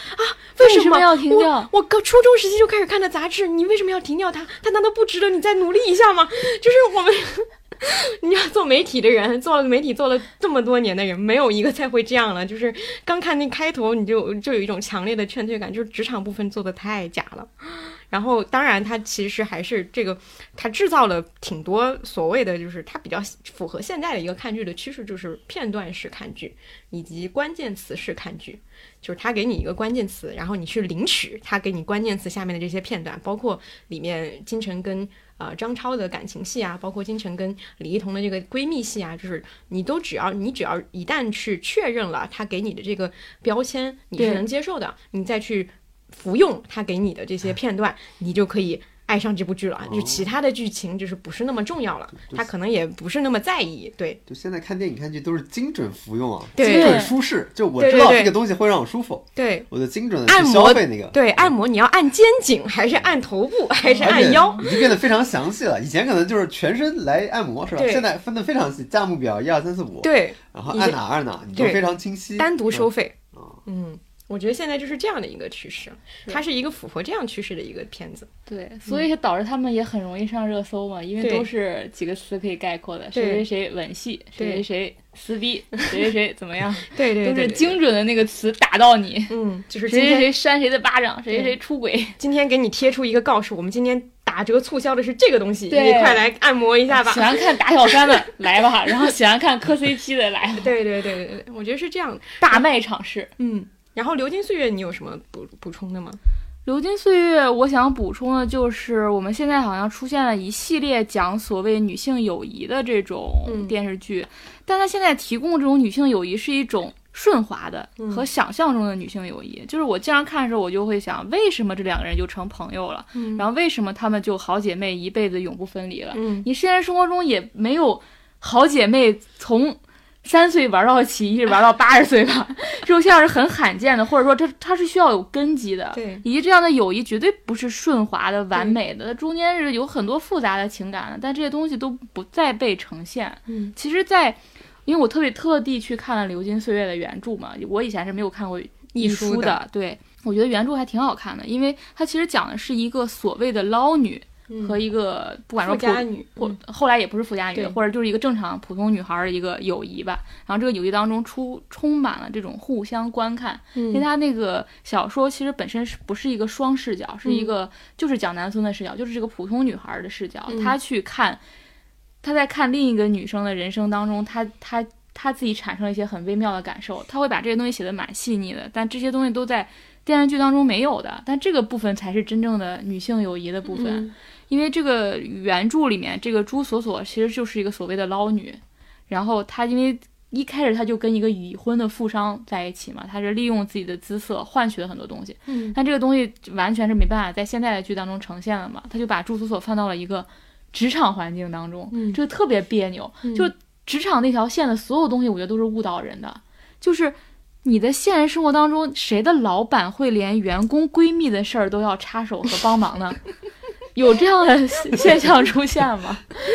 对，职场那条线其实整个都是错的，就我很难想象都是到这个年代了，然后职场还在呈现这么陈腐的一个又没办法面貌，对，因为他没办法，他没办法呈现原来那个剧情，他只能把它放在一个职场的环境当中了。突然你刚说到这个两个人的那个性格，我突然想到这个月还有一个新闻，就是那个娜娜要拍剧嘛，娜娜不是一个日本漫画嘛，就是好像之前好像有过一次漫画，戚薇演的，对，很失败嘛，然后好像没有播还是怎么着，反正她现在又要做，因为她那个也是属于就其中有一个女性角色其实是很难去呈现的，因为她有大量的不循规蹈矩和不符合社会主义价值观的部分，就是你很难，因为他为什么这两个人能够成为朋友，他们一定是有一些互补的地方，或者说是有一个奇妙的连接，对，但是你如果那种东西就是其中有一个人那些灰色的地方不能讲，那你其实就减损了这个友谊的可信度了，是，而且其实《流金岁月》里面还有一个他们两个人的友谊，他们完全不是每天粘在一起的，因为那个时候通讯不发达，你不可能现在我给你发微信，我24小时都可以保持联系。那个时候他们俩经常呈现出一种寻寻觅觅的状态，那个状态其实很动人的，就是你可能一段时间他从你生活当中消失了，你也联系不上他，后来他突然出现，他人生发生很大的变化，它里面是有这样，那个是非常时代背景的东西，就是也是回到我们上次之前说的，就是它里面有很多很强烈的社会背景的东西，那个东西如果没有了，它这故事的根基就不在了。对，我觉得好像这个就跟那个词有关系，你说闺蜜，它就有一种让你想象到这两个人可能就是天天黏在一起说一些私密的话的这种场景，但是真正的这种女性友谊它未必是天天的就相处，然后我们彼此对彼此知根知底，我们可能是很长一段时间才能见到彼此，但是我们之间的熟悉度是别人没有办法比的，我是去理解你所有的这些别人不理解的行为，它可能更强调的是这个东西。包括我当时看原著的时候，它里面还会有说，比如说蒋南孙，他还会，虽然他会觉得他也很接受这个女孩嘛，但他有点接近她的时候，他会不会觉得，哎，我怎么有点像她了？他一方面会觉得，哎，我会竟然这样贬损我的朋友，我觉得她不好，什么？他这些心理都是特别好的东西，这些都是我们在平滑的这种女性友谊当中不会涉及的部分，我们看了就想看两个女孩。要不组 CP， 要不就是她们就是好闺蜜一辈子，也不会争抢男人，然后还互相支持。对，就是我就会问为什么。对，我就想到之前有人说啊，这两个女的终于没有抢男人了，就是一个进步。我其实觉得这不是一个进步，就是在复杂的友情关系里，她有时候是会有一些所谓七月与安生。我从来就不会，大家就不会觉得那是一个很俗套的，你不会觉得那就是两个女的抢男人的故事。对啊，你看完以后你反而觉得佳明就是一个可有可无的存在。对，就是你那，我觉得那才是比较接近于真实的女性友谊的一个样本吧。嗯，我们接下来聊，就是有几个韩剧可以放在一起聊。就是《惊奇的传闻》《甜蜜家园》和《日与夜》。我就发现最近韩剧有个趋势啊，然后最近其实过去一年，我觉得韩剧伤害人伤害太深了，因为大部分都比较差。对，就整被2020年被韩剧伤害。就发现他最近有个趋势，就是他喜欢造一些高概念，就是我不知道是不是跟奈飞也有关系，就是他围绕高概念，比如说《惊奇传闻》就是一个等于是一个阴间使者，对，驱魔进入到人体普通人体内。然后这个《咒语夜》其实就是一个普通人在这个孤儿院被注射了某种药物，或者获得了超能力。对，甜蜜家园其实也是僵尸带来的一些超能力，就他会营造一种特别高的概念去讲这个故事。但主要问题就是好处就是可以迅速的去进入一种非常戏剧化的剧情嘛，但是你发现一般来说到了3集之后这个剧就没法看了。就是因为它的高概念已经消耗殆尽了，然后它围绕这个概念去叙述故事的时候，其实没有对人物建立任何的情感，就是他始终在用这个概念的叙事。因为我后来发现高概念其实是原来电影的一个词，就是我发现电影如果你在2个小时之内说一个故事，这个高概念是够用的。比如说一个加勒比海盗或者什么漫威的东西，你刚刚2个小时把这个事结束了，打完了，其实结束了。但是你在电视剧里边用这个高概念的时候就有问题，就是你持续时间非常长，你在后面其实大家不像一般我们正常的电视剧一样，你对人物建立情感了，你对人物完全建立不了情感，就是因为就其实跟刚才剧很像，就是你不知道人物的心理动因是什么。就是他要么就设计一个可能父母被杀了，要么就是一个什么，因为这个孤儿院的题材太多了，已经孤儿院复仇叙事，就是你成长起来看来是一个正常人，突然发现他幼年受过一个，是在孤儿院成长起来，受过这个所谓全世界最邪恶的孤儿院院长的这个某种虐待，一个现代人复仇的故事。我觉得所谓的这些心理动因都太悬浮了，或者说太过于不可信了。就反倒我就觉得顶楼的心理动因都正常的吗？就是我就看有钱人出洋相，看有钱人生活，其实这是一个非常真实的心理需求。就是我看一个超能力，但是这个超能力莫名其妙，我用这个超能力去干嘛？去好像假设有一个黑恶势力，韩国的所谓的财阀的黑恶势力在一手遮天，我就要把这个黑恶势力打倒。你不能说不存在这样事，但是有用这种所谓的很奇怪的一种动因，用一种暴力手段去做这个事儿，就是让大家没有办法信服。所以我觉得这些剧都是存在这样问题，就是你到后面已经基本上没法看了，你也不太想去关心它的结局了，只是前面是让你可以迅速进入的这么一种方式。所以我觉得就是这种剧可能未来还会有，但是我自己会觉得非常没意思。就是你如果你一直不去好好写故事，只是把这个概念造出来之外，就是就像可能奈飞经常做的一样，我觉得如果是这样的，如果是像王国那样剧我是可以接受的。虽然你一个很好的概念，然后但是你也要叙事，你里面也需要有一个对人物的建立。现在就是说大家因为对概念过度的依赖，其实他已经不在人物上下功夫了。每个人物都很无聊啊，就是哪怕是南宫珉那种角色，你看他演得很专注，演得非常的投入，就我是一个角色，我是一个特别复杂了不起的角色。就他演戏每次给你这种感觉，有的剧就对，有的剧就不对。就这个剧就是不对的一个剧，就比如棒球大联盟就是非常好，你很扎实，你的表演能够赢得认可的。但是这个剧里边就是因为只有这个高概念，所以你就感觉这个人一直在那装，就是那种感觉。所以我觉得这种模式其实是需要去改的吧。但我自己都没看完这些剧。对，哎，我觉得你说那个很有意思，是不是奈飞带来的影响？我觉得还蛮值得去想象的，很有可能，因为奈飞就喜欢这样的东西，而且韩国人特别向往奈飞啊、迪士尼啊，完全是觉得自己的文化工业很伟大，对别人完全不知道自己描写的日常有多么值得被书写。对，就他们谈好莱坞、谈奈飞都是带一种羡慕的口吻，一种好像还是殖民地一样，就是我们很羡慕那个对很高大上的东西。是，我觉得很有可能。而且你看到，就是我觉得这个顺着可以聊的，今年的韩国电影也是这种情况。就是我从去年年底的时候，当时还没有疫情，我当时看了一下今年会拍或者说会上的一些片子，就发现全是那种大片，什么讲那个什么外交就是人质解救的，就这种就有2个，还有那个胜利号，就那个科幻那个，就全是这种大大制作大电影，我一看我就知道它是什么样子。很多韩剧也是这样，他一讲那个设定，最近好像又有一个要播了，就是讲那个什么总统，就是时空通话，然后去救那个总统那种，就是你一看你就会知道它是一个什么样的故事，你就会觉得它不会特别的好，就是它的概念很吸引人。对，我会觉得韩国人有一种心态，就是我希望把自己的格局变大，对，就我希望做一个大国担当，大的对格局更大的东西，因为传统上来说，韩剧可能是会被认为格局更小的一个东西，就是一个家长里短，对，所谓的家长里短，所谓的情爱的东西，可能他们在这方面是有种心理上的需求的，就是我希望做一个就是更宏大的，对，更跟以前所谓的这种被别人的认知不一样的东西。我觉得这是一个可能确实是一个就是心理上的一个，就是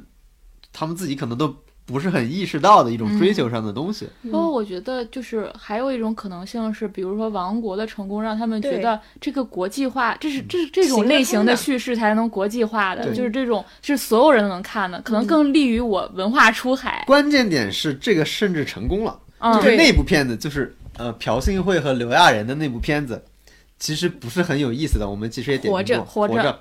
其实他在刚上线奈飞的时候是在全球排的非常前面，我忘了是前几还至少是前三名。他还翻拍成其他国家的版本，是非常受欢迎的。就是其实是甚至这种策略其实获得了一种成功，就是他其实是得到鼓励的。所以我觉得是他们获得的经验，他们就觉得我就应该朝这条路努力。我觉得这个我们的这个看法可能也就是基于我们，因为我们可能受到是我们喜欢这种类型，然后我们的大片这种大制作什么的可能也有一些，所以我们不会需求他们给我们提供这方面的产品。我们可以去看好莱坞或者说看国内的也行，对，但是他们自己可能还是有这方面的发展的需求。好，那我们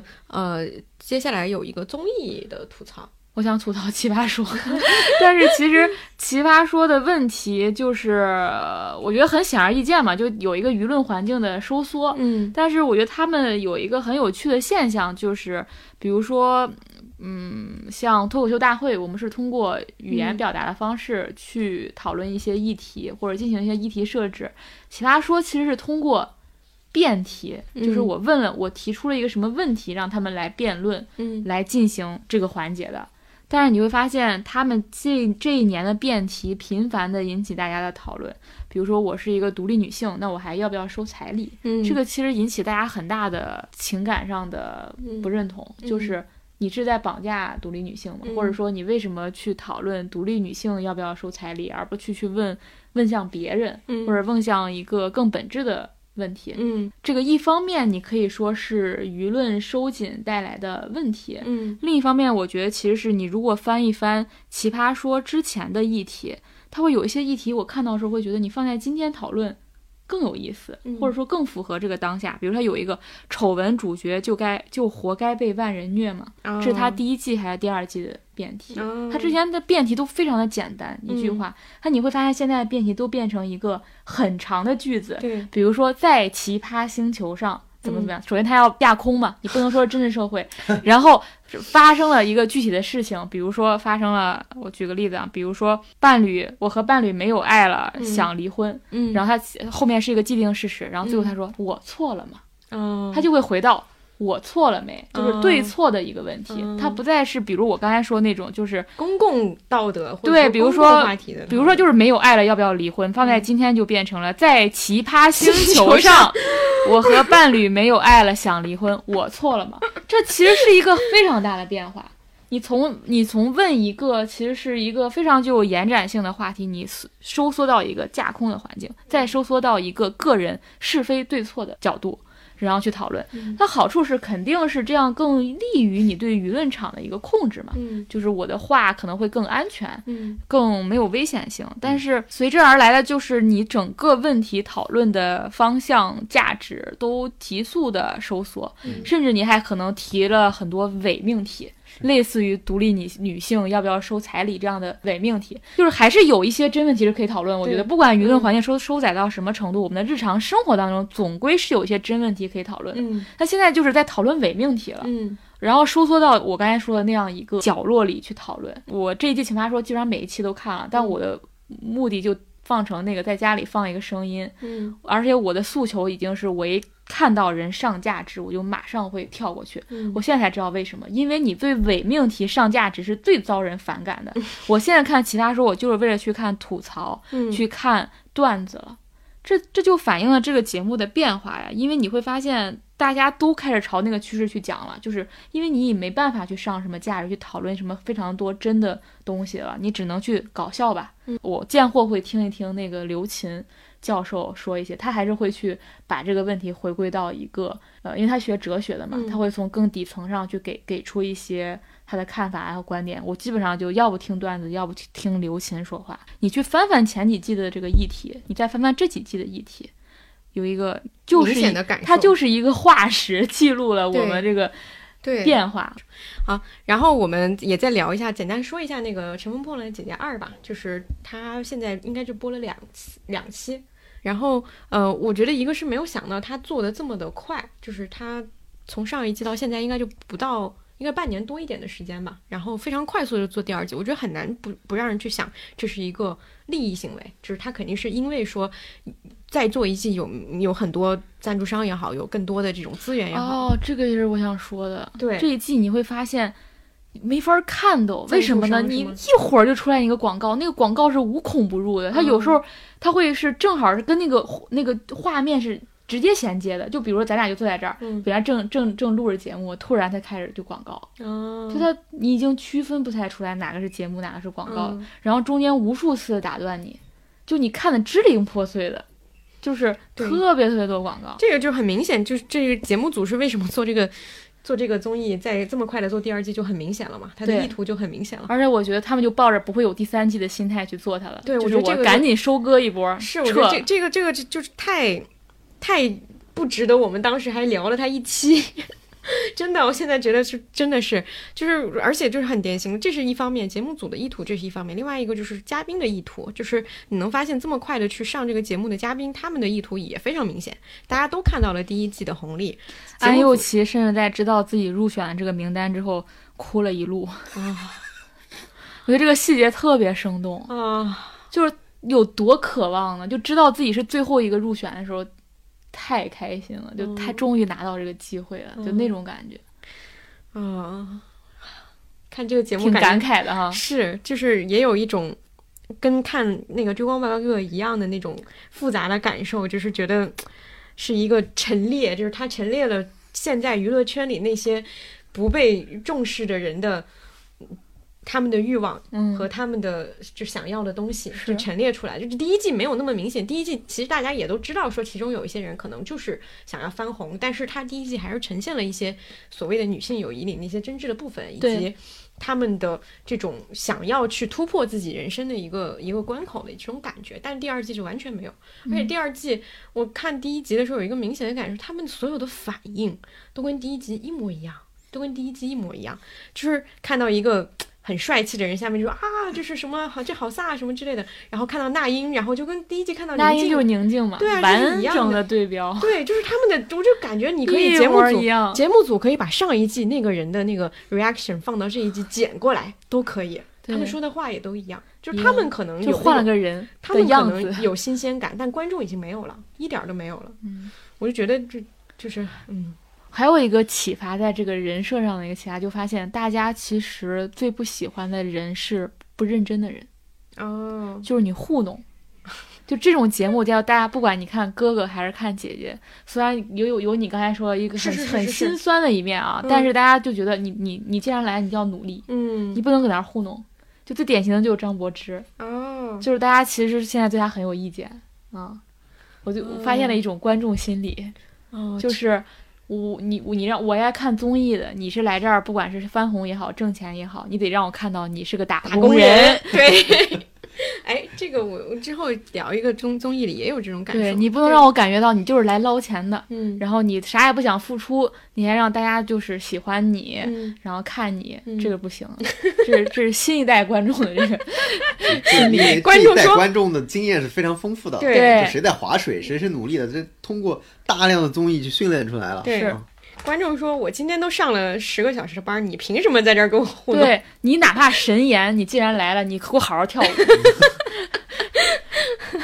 舞嗯，好的，我觉得这个综艺是可以再观望一下，但是我觉得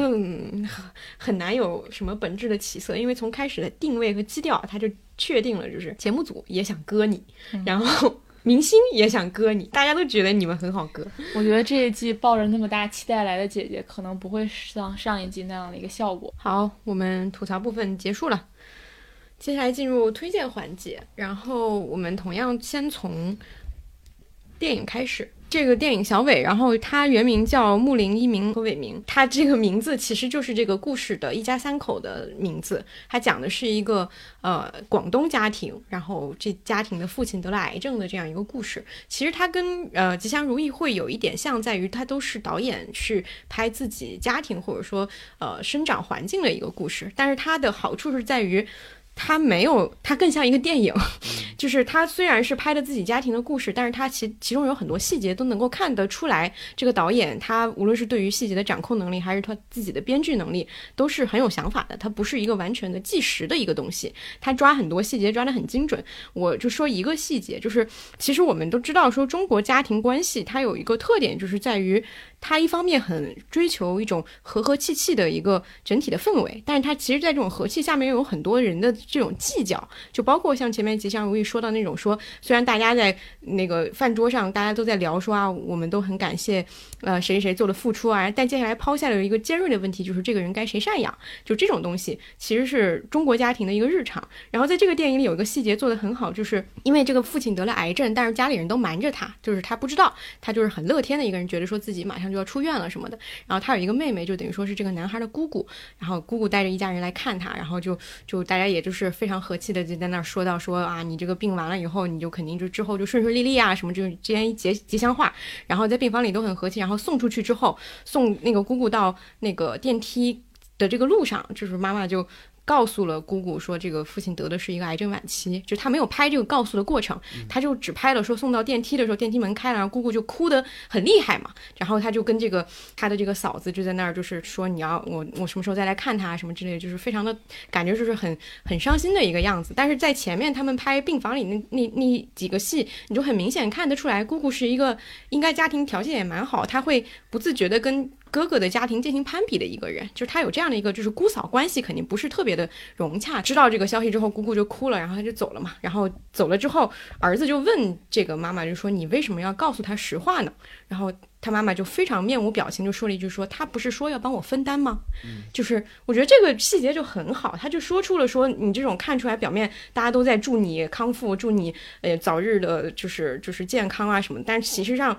真正遇到这样的问题的时候，妈妈是看得很清楚的，没有人会愿意帮他承担这个东西，所以他要故意去点这个东西，就是你既然说要刺痛那我就刺痛你，就是我觉得他很多这样的细节都拍得非常的真实，这个我觉得是这个电影会回味起来的时候，它会比其他的这种家庭的普通的你去拍一个家庭你只是为了做一个和解或者说做一段记录要更好的地方，它能够在这些细节里刺痛到更多不管你有没有相同生活经验的人。这个我觉得是这个电影还是蛮值得推荐的，虽然它现在可能在院线里已经看不到了，而且票房应该很少，对，我看了一下应该就300-500万。对，因为它是那个 First 系的电影，最早是在 First 上。First 的系这种片子好像最高的是不是就是4个春天，1000万这种。对，但 First 系有出来一些导演，然后后来有拍一些非常成功的，比如说那个我不是药神文牧野，他最早也是 First 出来的。对，这个我还蛮期待这个导演他之后会拍一些别的什么东西的，我觉得他还是有想法有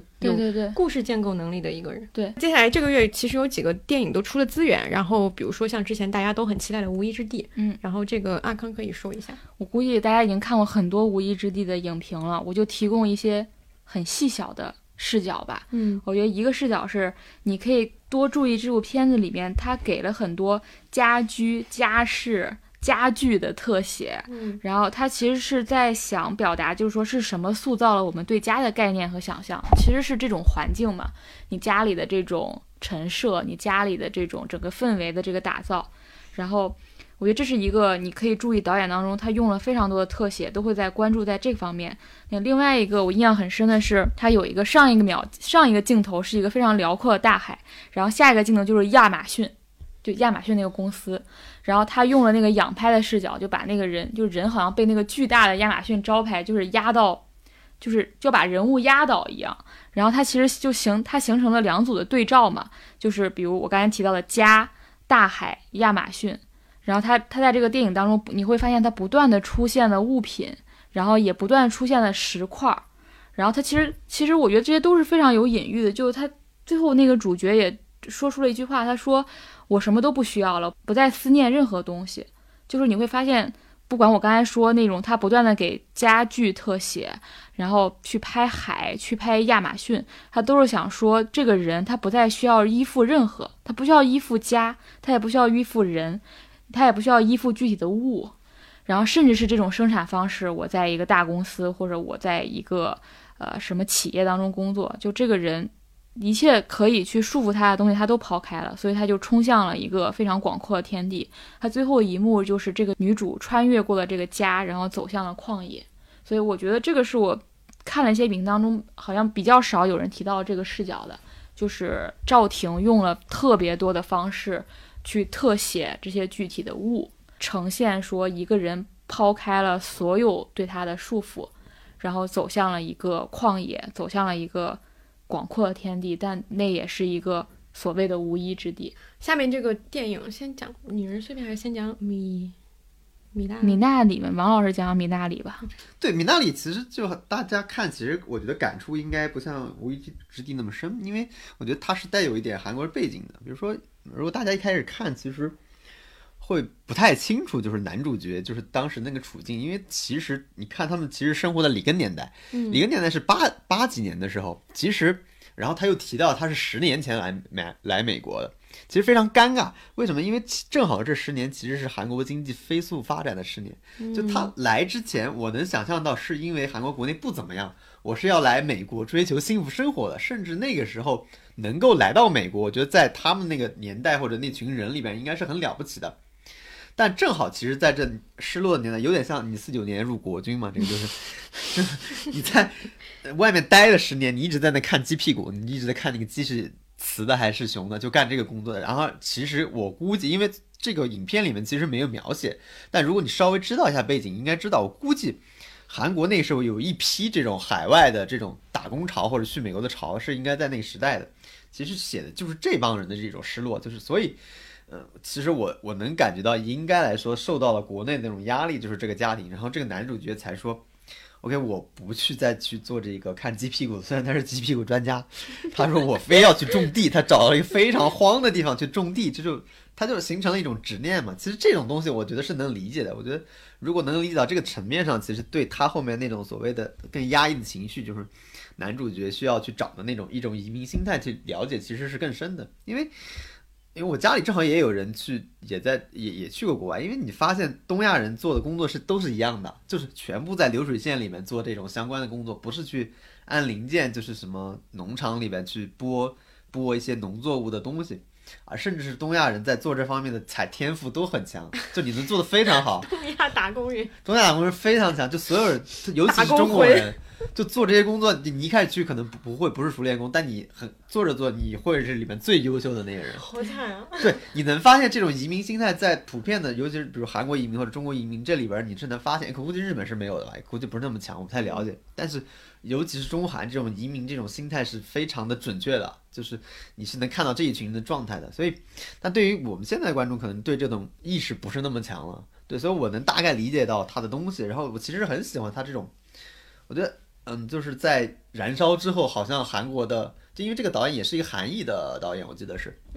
大部分很多人参考了李沧东的这种方式，虽然我不太清楚就是一个什么样的方式，但是所有处理问题的方法，包括演员的这个表演的方法，包括这种节奏的方式都很像，就是包括最后也要烧东西，就一定要烧个什么东西，代表一个跟过去的告别，或者对一个什么东西的消失。所以我自己看完其实还是有一点感触的，但可能就不像我觉得韩国人特别是韩国移民看这个东西的感触应该是更深的，所以也是为什么其实在国外拿了非常多的奖，包括那个尹汝贞的表演就不用说了，就是他一直都是那种很有生命力的表演。所以我觉得这个还是你说谁韩艺黎吗？尹汝贞就是老尹汝贞，对，他拿了很多，韩艺黎演的非常好啊。对，韩丽也很好，就是因为我觉得那种表演就不过，我觉得不知道是不是现在的潮流，可能我看了好几部这样的电影，就是现在这种表演就是一种不动声色，对，不动声色的，嗯，但是韩毅里那种表情不动声色又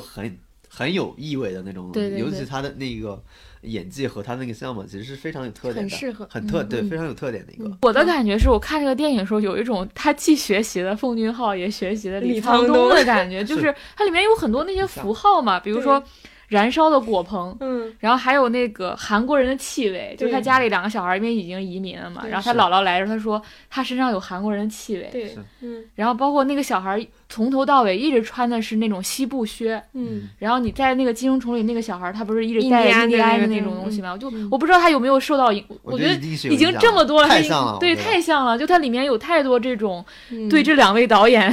不管是明面上还是暗里上的这种借鉴吧之类的。嗯，就是你会有那种用了两个导演东西，但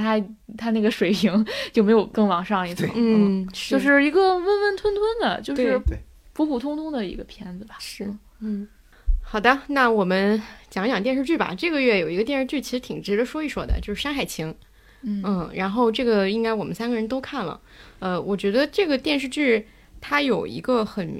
明显的优点，就是它真的是展现了正午也好，孔笙也好，拍小人物或者说拍群像的一个能力。就是他在前半段的时候，他的演员和他整个的这个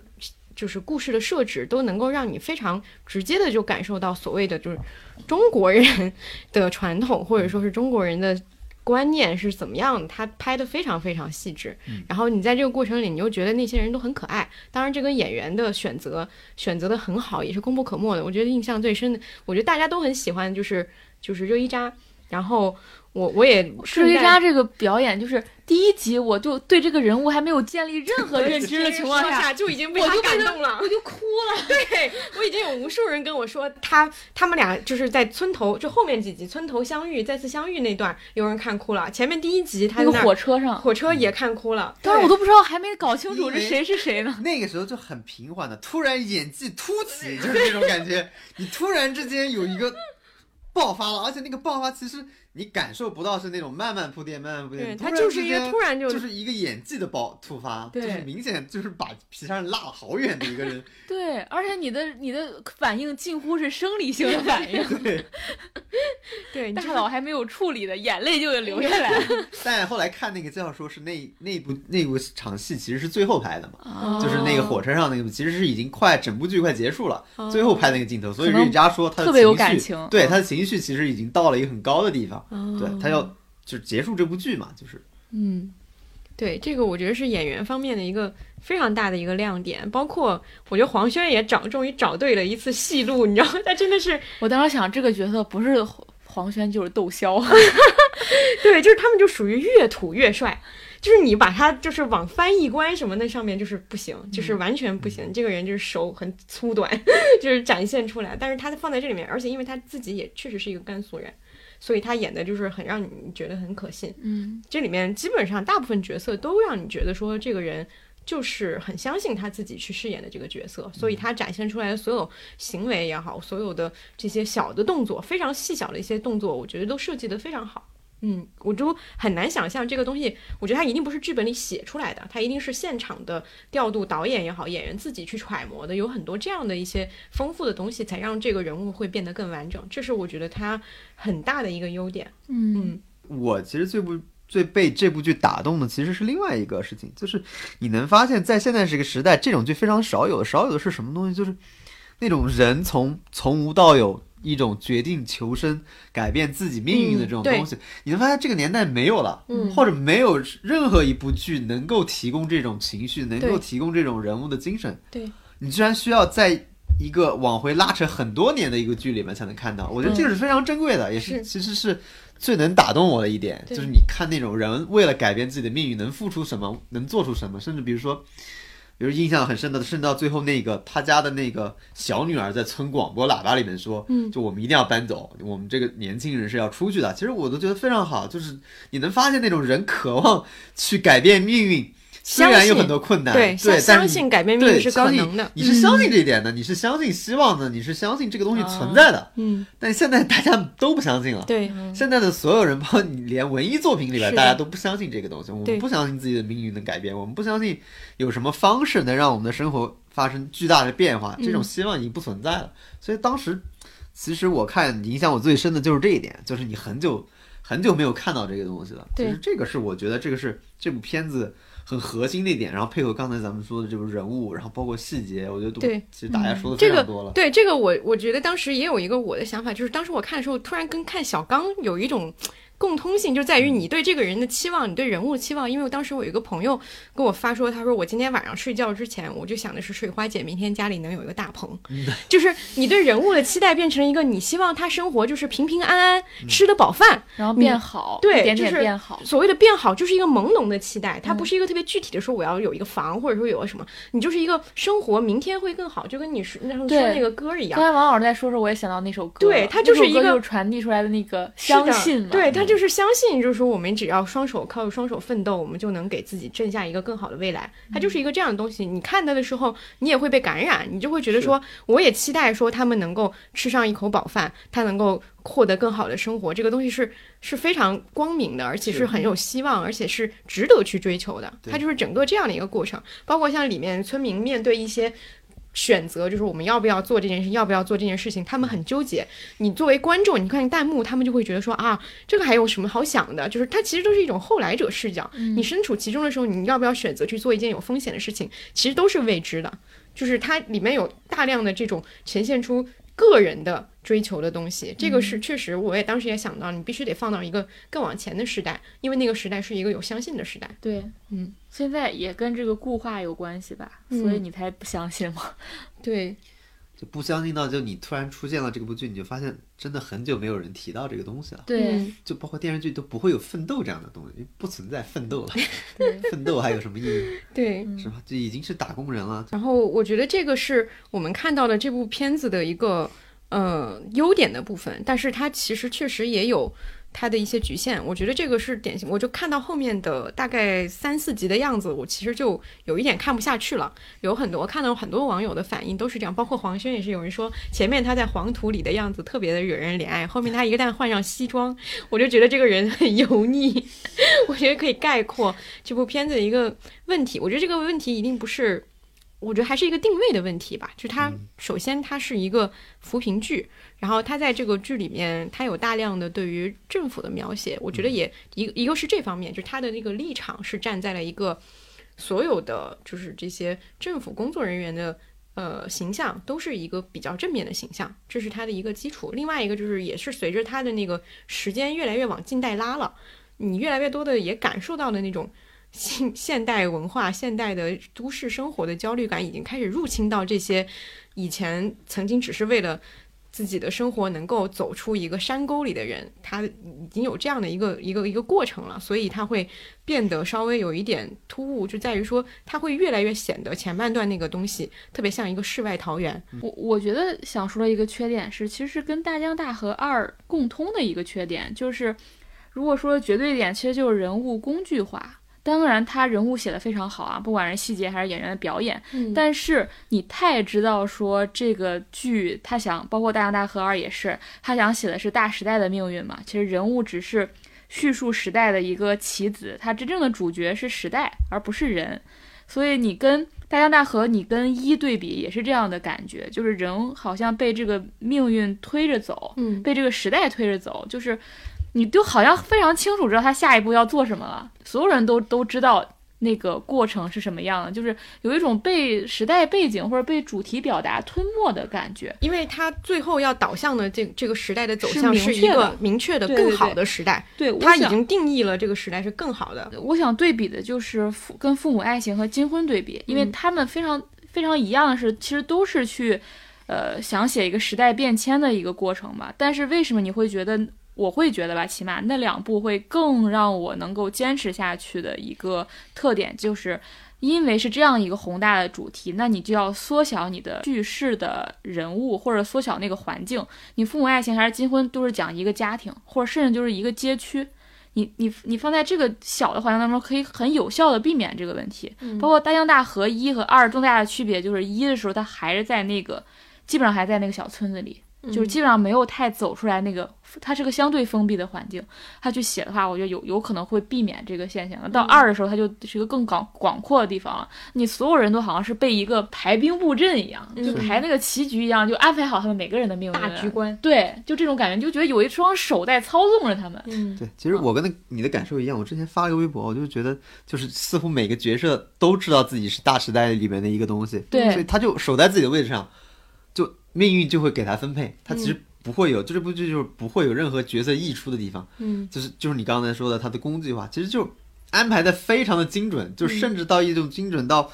就是不多余的东西，就是每一个动作每一个行为都指向一个结果，这个结果就是指向那个时代，所以太精准了。其实写这种人物的时候，其实这个跟我们以前写特稿非常非常像，写特稿有一种写法我们是不推荐，就是你的控制力过强，你对这个人物控制力过强，你把他所有的动作都指向了一个明确的结果，其实好看，那种文章一定好看，就是说你把那个人指向了一个某种社会标签式的东西，某种这个时代背景时代比如坐标式的东西，但问题就在于你让这个人物过度的为你的目标服务了，就是你的人物没有任何的文学性，就是不像一个人，就是个人是应该有冗余的，就这个时候我们其实提倡冗余的，就是你需要有一些生活化的东西，但可能跟这个时代不是那么强的关联。就我需要，比如说我需要去一个什么很莫名其妙的，我就跑出去玩一会，我就有需要有这个吵架，需要甚至是出轨，是吧？你看这部剧里面有一点点小苗头，但永远不去写这个东西，是吧？他其实还是写了一个很淳朴的东西。但我举例的，并不是说角色一定要出轨，但就是说你需要。这个时候你就需要写冗余，你需要写一些日常生活里其实不是那么重要的东西，其实这是才能真正反映一个人的东西，但现在这个人的东西已经被削减了。对，人这个主角就是时代，对，主角就是时代，就是这个事情在马德福身上就表现得很明显，他身上其实有非常多的矛盾，比如说他追求的所谓的这种大义或者说这种大局和他家庭的矛盾，他跟他弟弟的争吵，以及他个人的这个追求和他的爱情之间的矛盾，甚至说包括这种权力的诱惑对他造成了什么样的影响，但所有这些东西都是非常快速的就结束了，他就是一场戏，就是他被诱惑了，然后老师告诉他高速路很危险，容易出事故，他就醒悟了，就是都很快的就解决掉了这些个人应该有的这种小疑问。在父母爱情和金婚里，就这种冗余太多了，每一集都大量，就一半一半吧，一半在写时代命运，一半都放在这些冗余里，所以你特别能带入那些人物，你最终是在爱上这些人物的过程中去接受了背后的那个主题，而不是反过来了。然后我们讲两个综艺吧，然后一个是又出现在我们那个播客里的许知远老师的13邀出了第5季了对，然后这个阿康说一说。我觉得这一季有一个特点，就是他那个采访变得更少了，就是因为这一季可能有一个背景，就是都是刚刚做的，就是以前你看到4或者看到3，他有的时间跨度非常多，比如他几年前先拍了一次，然后过了2年，过了1年再去见他一次，还有一个对这个人物认知变化的过程，或者他那个对话的空间也非常的多样，比如我今天跟你在上海见，我下次跟你在纽约见，我可能就进入到你的生活环境当中有一个变化，就是他那个时间跨度很长，这些时间跨度本身是能带来一些东西的，因为你可能你跟这个人物的关系会发生变化，你对他的认识也会发生变化，你们的时空的变化也会导致你们对话发生变化，对吧？但这一季全都是说好像是从夏天开始拍，然后现在开始播，它都是很短期的时间内，就可能就聊了1-2次，然后就成了一期节目了。我觉得这是这一季的一个特点，就以前我特别喜欢的那个部分，现在有点被就没有了。这也是疫情的原因吧，就是你也没办法出国，然后你变得更快了，你做这个东西，就是我见他1-2次，拍1-2次，然后加一些真人秀的部分，然后就完成了。但之前其实是会经常做一些这种时空的变换，然后把这个维度拉长，哪怕我们只是今天只聊1个小时，1年后我们再聊1个小时，本身是会发生变化的。这是我觉得这一季一个最大的特点。是我前刚看了就是王宝强这一期，就我觉得做的不太好，就这期就是其实你知道他想去采访王宝强是想干什么，就是说他从一个这个龙套的演员怎么成长到现在。 对，但是有一点很有意思，就是他中间我不知道你看了没有，就乱入了一个新的一个龙套演员，就是他去王宝强拍戏的，王宝强在拍个新戏在横店，然后他去那个地方去采访他，甚至许志远自己还在里边演了一个角色。他就这种真人秀的东西很多嘛，哎，你发现有这点很有意思，就是你发现出一种很奇妙的对比，就是王宝强现在其实他成功了，他成功了以后，他就失去了龙套那个身份的魅力。就是你发现王宝强是作为一个成功人士，在那里跟许知远侃侃而谈，就像任何一个随便一个成功的企业家一样，他其实跟任何一个成功的人没有区别，所以这个谈话就变得毫无意义，就是你看不出有任何魅力的时候。但是反倒有一个旁边有一个小龙套，你知道那个人很精明，他就老想往这个节目的摄像机里面钻，他一直表现出那种很踊跃的，很这种我想上个镜。他叫许志远老师，老师你这个怎么样，我给你介绍一下，我这个在投了一部戏什么什么东西。哎，你发现原来王宝强那个有种活力的那种龙套的精神居然在这个小人物上继承了，你就发现这个还是很妙的。但是整体的那个对王宝强的采访是很无聊的，极度无聊的一个东西。因为正好之前参加了许知远老师那个节目，还代表展开讲提了一个问题，还被打到公屏上。就是我问他，就是我们突然发现这个年代就是、解题大师，就解题大师突然很多人，因为我就直接问他，因为以前你经常对时代发问，还很多人嘲笑你，但你突然发现，哎，去年是不是有这么一种现象，更多的人自己开始向时代发问了？对对，然后也认可你这个节目的价值，也认可。对，突然发现，哎，原来你说这个东西其实是有意义或者有道理的。然后我问他，那你们对这个看法怎么看，或者说这种东西未来会影响到你们节目？结果他们这个制作组很傲慢，真的很傲慢。他说，节目组说，我们当时做这些东西，确实我们也是无意识做这个东西的，但是呢，我们其实更注重的，许志远老师说，我们更注重的是精神上的不安，就是我们不能把自己固定下来，我们要跳出这个我们熟悉的这种谈论时代，这种能力我们是有的，是吧？但是我们现在不做了，我们要更多的谈论这个，从时代谈论到具体的个人，就是说，对对对，他也一直强调这个东西。对，我当然这个他现在对某种意义上，他对特稿有这种向往，你知道吗？就我觉得某种意义上他从一开始就想做这个，只是他原来不擅长做。对对对，他原来只是他现在做成了。他现在说我们不做这个，我们因为害怕固化，害怕舒适，我要跳出这种舒适，所以你们都在谈论这件事情。OK， 那我不谈了，我去谈论具体的个人，是吧？但其实你从节目上还没看到这一点，但他是这么说的，那我就姑且看一下许志远老师的表演。那我觉得非常有意思，他其实非常坦诚的，就是说，他其实是需要那种所谓经常的不安，所谓尝试精神本身，他觉得他追求的是这个东西，就是你没有的东西，已经熟悉的东西我就不做了。我们这个节目的初衷就是别人不谈的东西，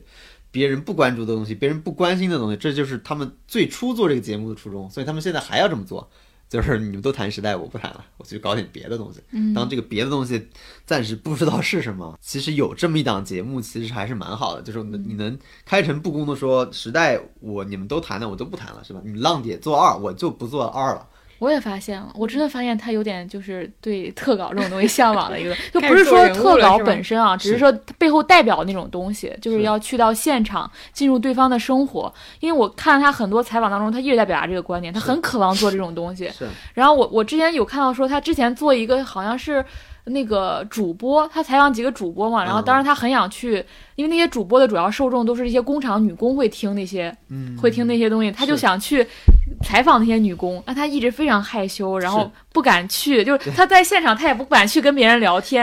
然后当时他还说，就是他觉得中国很多记者有原生态崇拜，就是说他们去到一个原生态的中国街头，就会看到完全不一样的故事。他说我就不这么认为，他就永远想就是抽象去理解那一切，但是现在把原来那个自己推翻了。他现在就觉得我就要去横店，我要自己演一天龙套，我要去真实的走进这个生活。我不知道为什么他会发生如此大的变化，而且他还真做到了，比如说原来很害羞都不敢做，现在也能做了。我觉得就是节目组强迫他去了一些地方，就是因为他如果让他自己选择，我觉得他不会去选择说我一定要去做一个真人秀，一定要深入中间。但是很多比如说拍片子的要求，比如东西，其实很多时候节目组就无形中会推他进入这个东西，然后他自己会发现这个东西非常有价值的。对，就是对，有可能对，因为他之前那个交流会他也说，他说他自己是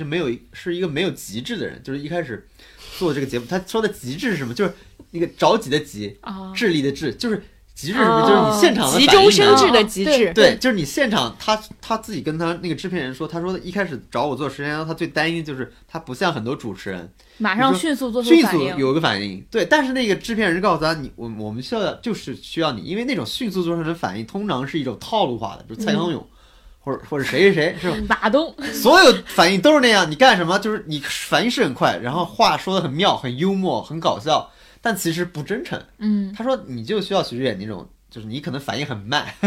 但是你的这种体会其实是真诚的。我们需要你这种慢慢的，我们也不着急，你就慢慢的这种，甚至你不说话也行，是吧？你就跟他的尴尬的，我觉得也可以。我们看了很多这样的场景，因为徐志远确实他反应没那么快。尤其是做这种所谓的一个得体的回应的时候，它是没有的，所以我觉得这个也是，就是挺珍贵的一个东西，就是它没有很多人拥有的那种机制。嗯，就是我们甚至我们现在这个年代对于综艺节目也好，对于很多娱乐节目推崇的那种东西，就是我很聪明，显得我很聪明，我很这个机智，我很敏感，我对吧？我很得体，所有东西我都能处理好，所有情绪我都能接着。嗯，所以我觉得这个也是一个。挺难得的地方。嗯，终于把后面这半段拉回来了之后，我在你们说前半段了，我在想说，哇，许志远老师不愧是我们第四人，吐槽成这样还能放进推荐环节。我忘了，这应该放在吐槽环节了。哦，就是说，其实就是一个比较中性的说一下1031的一个变化和徐老师的一个我们观察到的变化。对，但是你们还是值得，我们实在太爱他了，好吧？就是我们对他是一个永不停歇的观察。真的不停歇。嗯，然后接下来的推荐是书的部分。然后我先说一个吧。然后我说的这个其实它是一个不单纯是一本书，就是我这个月是先看了一个讲座，就是倪占格老师他做了一个讲耽美文学和就是爱情革命机甲，就是他做了一个这样的主题。我当时看到这个标题，我就觉得很有意思。然后我去看他的讲座，他讲座里面主要是以2本书为基础去展开的，一个是飞天夜翔的《末日曙光》，也叫2013，一个是 Prest 的那个《杀破狼》。所以我当时就看了一下《末日曙光》，就是单纯从我觉得网络小说上来讲，《末日曙光》是一个很典型的一个通俗小说，然后它也非常的，就是我看这个小说，它是一个丧尸故事，但是我在这个小说里竟然就是撇开耽美部分，我竟然看到了它有新的就是。比如说小的这种乌托邦是怎么建立的，在丧尸来袭的时候大家是怎么通过一个小乌托邦来生存下来的，以及这个乌托邦和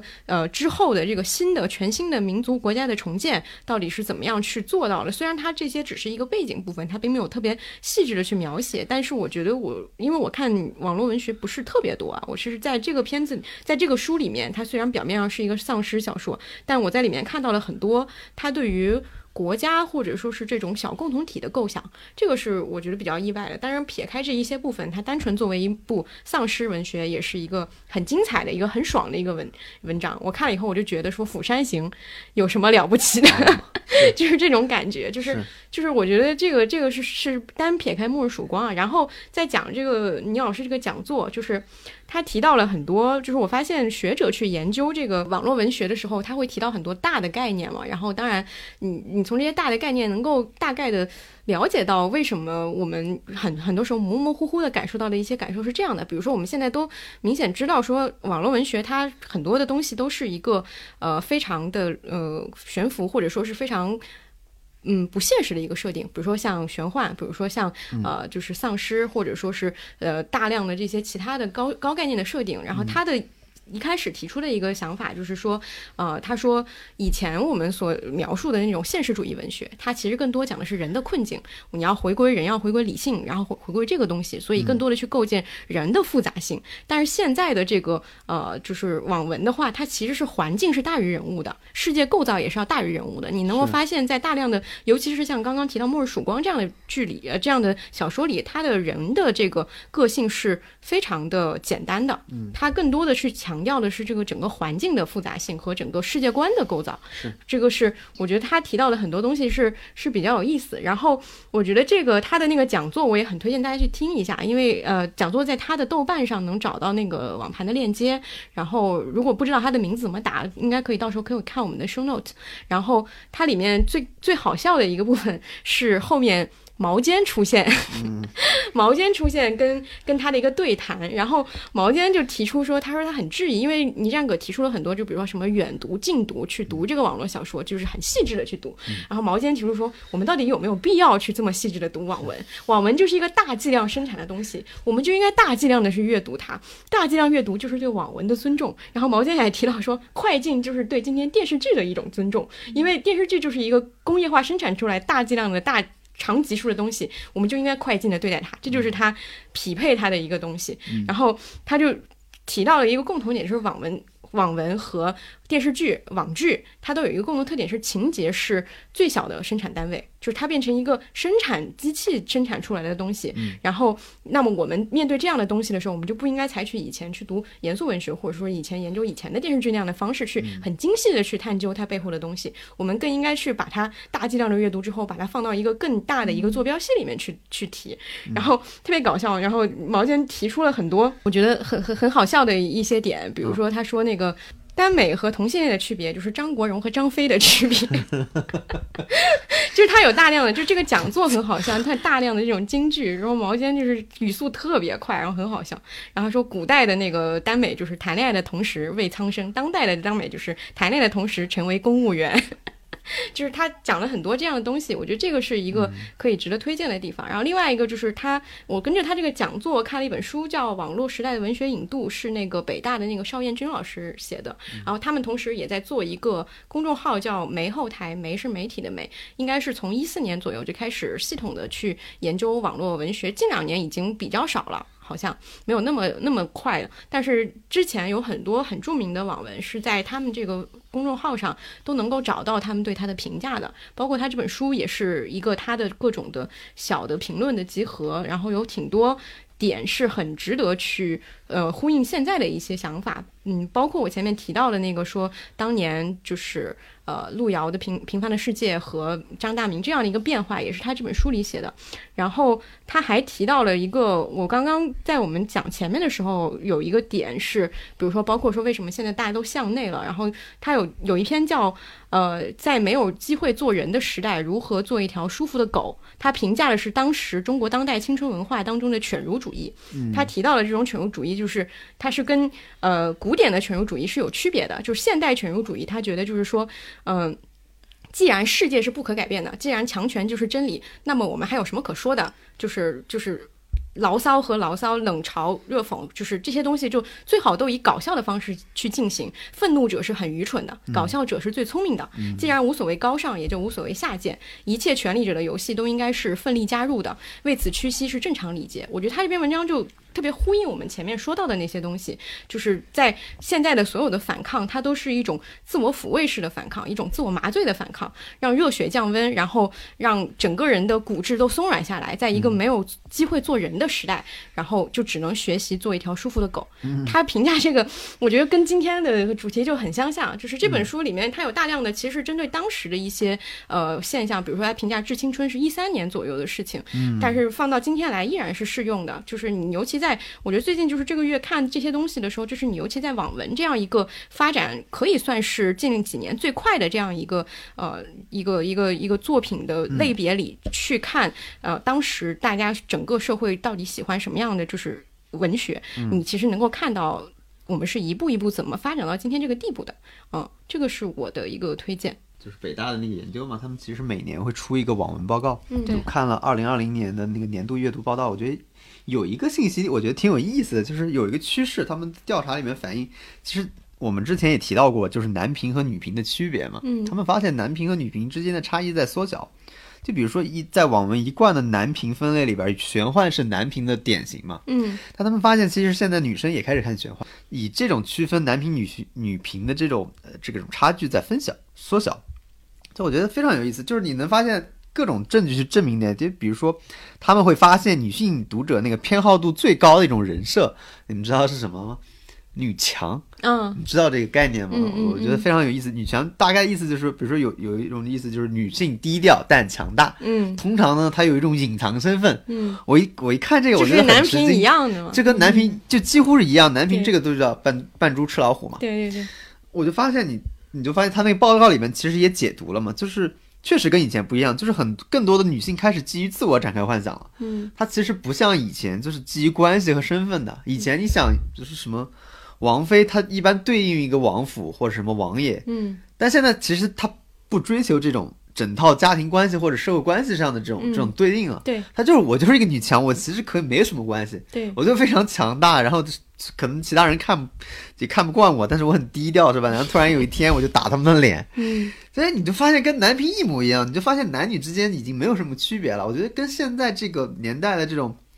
女性的独立的趋势也是有关系的，它就很明确的反映在网文里边了。对，就甚至把这种所谓的男频女群的界限已经消除掉了。对对对，你就发现所有人都在做这么同一件事儿，也可能就是时代对所有人的这种对。我看他那个书压成了这样啊。对，我看他那个书里面他也提到说，就是女频的那个女性以前是可能我的目标是一个男性，但后来你会发现他把男性变成老板。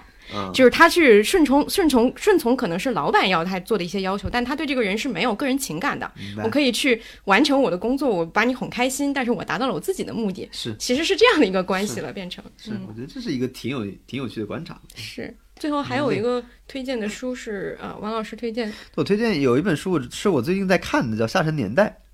它其实写的就是一个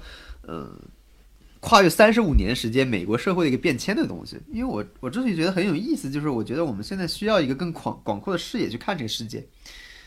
我甚至觉得我们现在生活的这个年代也许是一个起点，但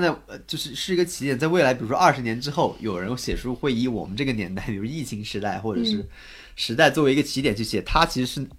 他这个作者其实是以35年前的这个美国作为一个起点，然后去论述这个为什么美国现在变成这个样子？为什么现在美国人是这样子的？我觉得是非常，有一个开阔视野的东西。我自己就会看到每一个篇章里面，比如说你就发现，哎，那个时候有人，就美国跟我们那个时候，我觉得跟我们有很像的地方，比如有人就选择自己沉浸在奥普拉的那一套，就 Winfrey Opera 的那一套，就是，怎么说，成功学也好，你知道吗？社会按摩也好，心理按摩也好，鲁豫对，有的人可能就成了雷蒙德·卡福笔下的那些小市民，那些就是混沌的过日子的人，就是他们可能也不像奥普拉那样，但就各种各样的人，你就发现哎，很多人的状态跟现在特别特别像，你就发现哎，我们这2年过的究竟是一个起点，还是某一个事件的结果呢？嗯，就如果我去写这样的书，我这2年会选择什么人物呢？我是选罗翔呢，是吧？还是选小刚？还是谁去描绘这个时代？就我之前有一个事我觉得挺有意思的，因为我有朋友是19年生的小孩，然后他去年刚1岁赶上疫情，就在家困着。嗯，就那个时候我们就跟他开玩笑说，我们说你女儿叫大时代之女，就如果他以后去写作，我都跟他想了，我开头给他想好，我说如果你女儿以后写东西，她就会这样写。她说，据我父亲说，我那时天天在家闹腾，扒着玻璃窗看鸟，还弄坏了他的模型。这就是一个开头，就是他如果在20年之后写这个东西，写疫情，写美股熔断，写特朗普，写这个世界对我们造成的影响，他可能的起点就是从那里开始。就我觉得这本书有意思，就是他找了一个节点去叙述这件事儿，这让我们想一下，我们现在究竟处在一个结果上还是一个开始上？当然他肯定同时又是结果又是开始嘛。所以说我觉得这个是我看这本书的乐趣所在吧，但还没看完。我没有看完，但是我的感受跟王老师一模一样。就是我看的时候也一直在想，我要如果去写的话，我会选谁？我觉得这是一个问向每个人的问题。好的，我们终于把这个前面的这些环节结束了。然后很搞笑，我看到这个之前我们列的这些单子的时候，我就说这个一定很长，然后阿康还觉得没有什么内容。但是现在已经低估了我们互动出来的内容，已经1点了。现在已经是半夜1点了，我们还有最后一个环节没有录，然后下面就让我们进入最后的个人见闻环节。我觉得这个分享环节，因为我们之前对过我们3个人的内容，发现大家其实都比较相似，所以我们会有一个主题性的东西。然后我想先讲一个小事件，就是其实在1月的时候发现有一场电影要在那个电影资料馆放，就是张律的《福冈》，然后而且还有那个映后的对谈，就是他本人会来现场。但是我就告诉了就是王老师阿康，然后我们就买了票，但是我当时是因为有事儿不在北京，所以我没能去，最后就是他们去的。然后那天特别冷，我记得北京那天特别冷，然后阿康就在群里说，他说我不想去，出门了，太冷了。然后我说你还是去吧，其实也不因为冷，对，就是我是一个对万事万物日常就是出门障碍的人，对，做任何事情之前都会有一个很低落的一个很恐惧的一个心理预期，都觉得啊不要做吧，然后经历很复杂心理斗争，然后去做。你是那种采访对象突然打电话过来说今天采访取消了，特别开心的人吗？对，因为我做所有事儿我都会有需要进行心理建设，对，嗯，我今天能到这样已经非常非常不容易了。我是一个连出门都要做一番斗争的人，我还去做播客，还又干嘛的？你不要为自己这么泄气。你接下来不是要分享今年的宏愿吗？是宏愿啊，但是有联系的。对，然后当时我就在群里说，我说你一定要去，因为你去了肯定就会很开心，会觉得很值得。然后结果，我当时想张律也。最多是一个线上连线吧，对，然后就他本人来了，对，然后你们分享一下现场的就是感想吧，对，然后那个片子让我就最意外的，除了是张律本人到了现场，也让我认识到了人类的多样性，因为那是在一个资料馆嘛，可能来看这种艺术片的很多是一些学电影的学生，那个现场提问真的太精彩了，我很久没有经历过那样的一个。提问现场，但他那个提问不是说他问的问题蠢啊，不是那个角度，他是问的怪。就第一个人上来，大概意思就是说，把导演辱骂了一番，就是说你故弄玄虚，然后看起来很有表达，但其实底下一片虚空。然后说你到底想表达什么？那个张律本人是那种很慢的性格，然后说什么都很温柔，然后慢吞吞的，然后那种有点那种成佛的感觉，就是一切问题都被我化解掉了那种啊。但他也不会去 diss 别人，他就是都是我的问题或者什么之类的，他是这样一个性格。然后第二个人很东亚，对，也很韩国。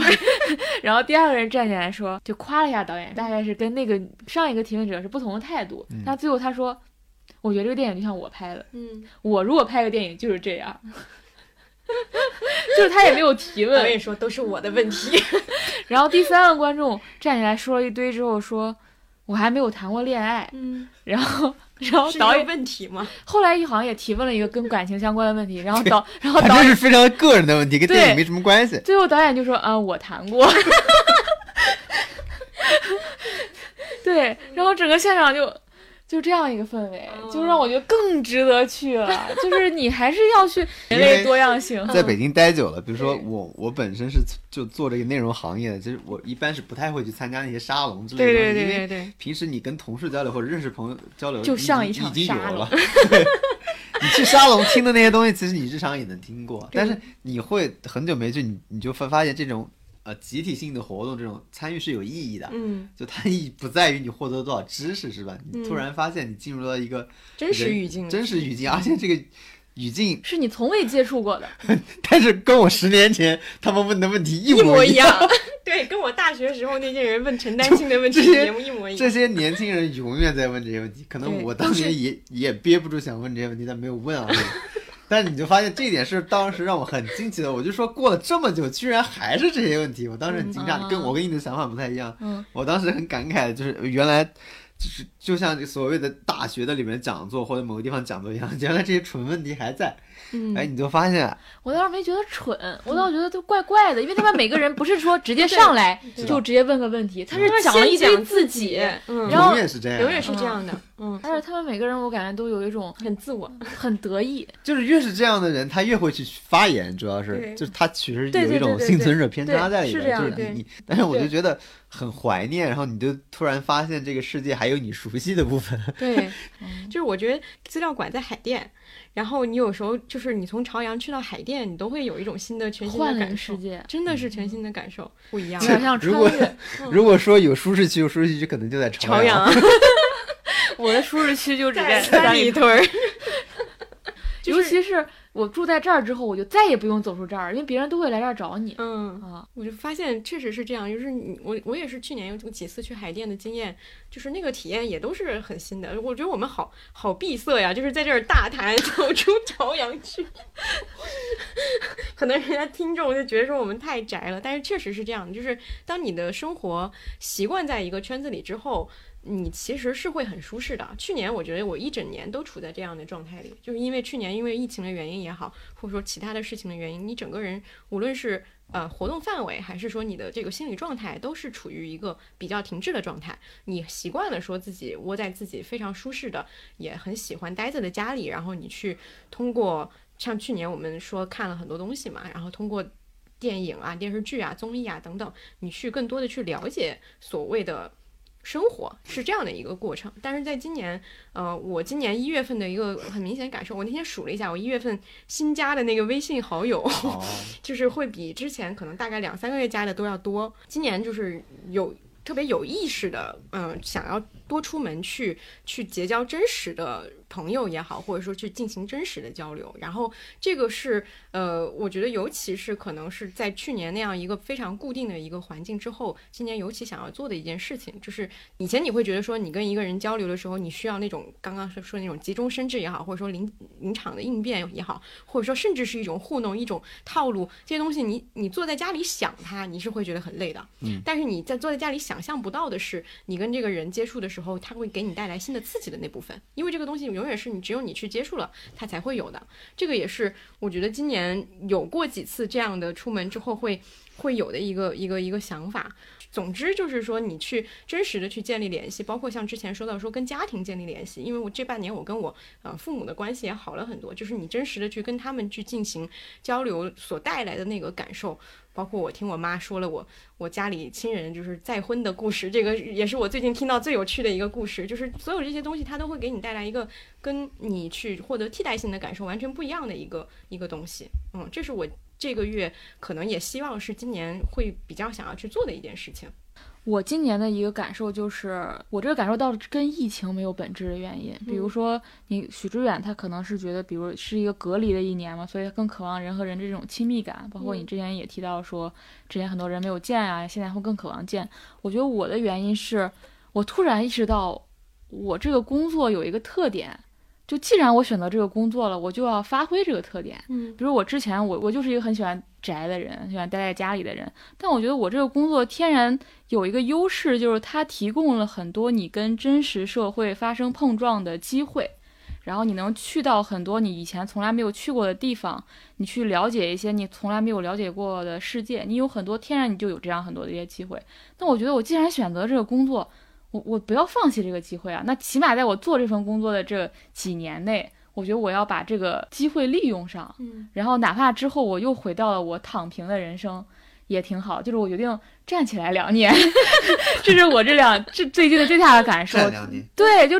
跑2年。因为我觉得我看世界的方式有一个非常固定的方式，就是我会通过屏幕看世界，通过各种内容形式和世界发生互动嘛，这个是我非常非常习惯的方式。甚至我在做记者之后，我依然在用这种方式跟世界发生连接。但我突然发现这个职业的一个优势之一是你就是应该跑动起来，这个是使命，也是你这个职业最大的特点。我就利用这2年时间去见一些我从来没有见过的人，去一些我从来没有去过的地方。我觉得非常非常好呀，就是去做一些以前从来没有做过的东西，哪怕之后你还是选择在家里消费内容来认识世界，我觉得也很好。对，我觉得也可能是运气，就是我最近接触的一些人就带给我特别大的刺激，就是和真人的这种互动，尤其是对方信任你的情况下，你们关系的一个发展比做题啊，比你完成一个工作重要的多得多。所以在那个过程中获得了非常非常大的快乐。所以我会觉得我今年给自己定的目标就是尽量少在家待着，甚至少在北京待着，就是珍惜一切可以出去的机会，然后尽量去做一些不在自己熟悉范围内的题，然后尽量去参与到对方的生活当中，就是跟很具体的人和事发生关联，而不是就是去谈论非常抽象的问题啊，那种理论性的问题啊。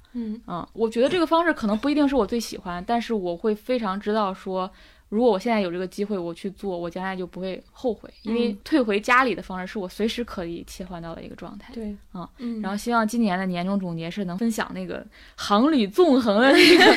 它有一个那个表，就是它会发那个中国那个地图，然后你飞了多少地方啊什么之类的。我希望我最后就是年终总结是那张图。对，我觉得这个可能我跟阿康会稍微比较像一点，就是之前都相对比较习惯了一种方式去看这个世界，然后今年会想要更多的去走出去，去跟这个社会发生一些实际的联系嘛。我觉得这个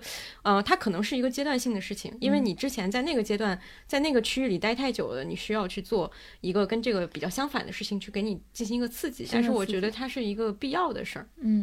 而且我之前老在家里待着有一个很重要的状态是，就是你原来受了一些打击嘛，就是人都是你本来是很舒展的状态，然后你受到一些打击之后你会变得非常的就是把自己包裹起来，然后因为那样安全嘛，然后你慢慢就会你会适应那个状态，你会越来越退守到那个安全的感觉，因为你在家里是最安全的，你不去接触真人就是你也不会受到什么伤害，你也不会遇到什么危险的情况，慢慢你变成连出去看个电影的勇气都没有了。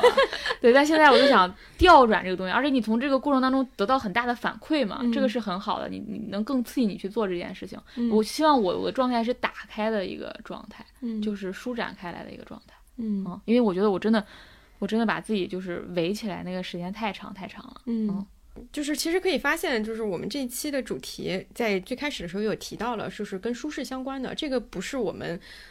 就是想出来的一个题，正好就是我们在碰，因为我们从录完那个年终大赏之后也有差不多半个多月没有见面嘛，就是在这个期间我观察大家的状态也好啊，我们交流也好，其实都发现是一个这样的主题，所以我们就定了这样的一个方向。然后很巧的就是这一期的我们之前提到的赞助就是 Allbirds 这个品牌，然后也是他们的整个的品牌的概念也好，他们整体的这个风格也好，也跟这一期是很合适的。然后尤其王老师这个月的一个感想会更加贴合这个东西，王老师可以说一下。而且这个真的特别巧，就是大家如果翻我们自己的微博，你会发现这个是不是完全不是设计的？对，碰上了。对，我其实一直在做这个事儿，就因为刚才谈论舒适区嘛，就我自己完全不是走出舒适区。如果定义我觉得应该是重新寻找舒适区，因为我没有舒适区了。我压根就没有舒适区，我在家待着都很难受，你知道吗？那你该咋办呢？把自己直接上载。所以我要重新找，就是之前其实也聊过，我做过一段时间，比如就很长时间一个多月没有去看微博嘛，因为我自己会觉得那些情绪的东西对我的影响非常大。就我发现，就是尤其是这几年这些东西对我的影响是远远超越我以前的，尤其是我个人的这种疲劳感，很多事情都是来自于不知道哪里来的情绪的这种损耗。我自己有的时候都会觉得我消费都是一种情绪的标签，就是我消费一个东西，我的情绪就上来一个东西，然后我穿戴的一些东西出去，我带一些东西出去，这些东西天然就带一些情绪出去了。我每天要处理非常多的情绪在这上面，就是除了这种日常生活的用品上的，就以前你会觉得东西太少，现在就是太多了，所以就是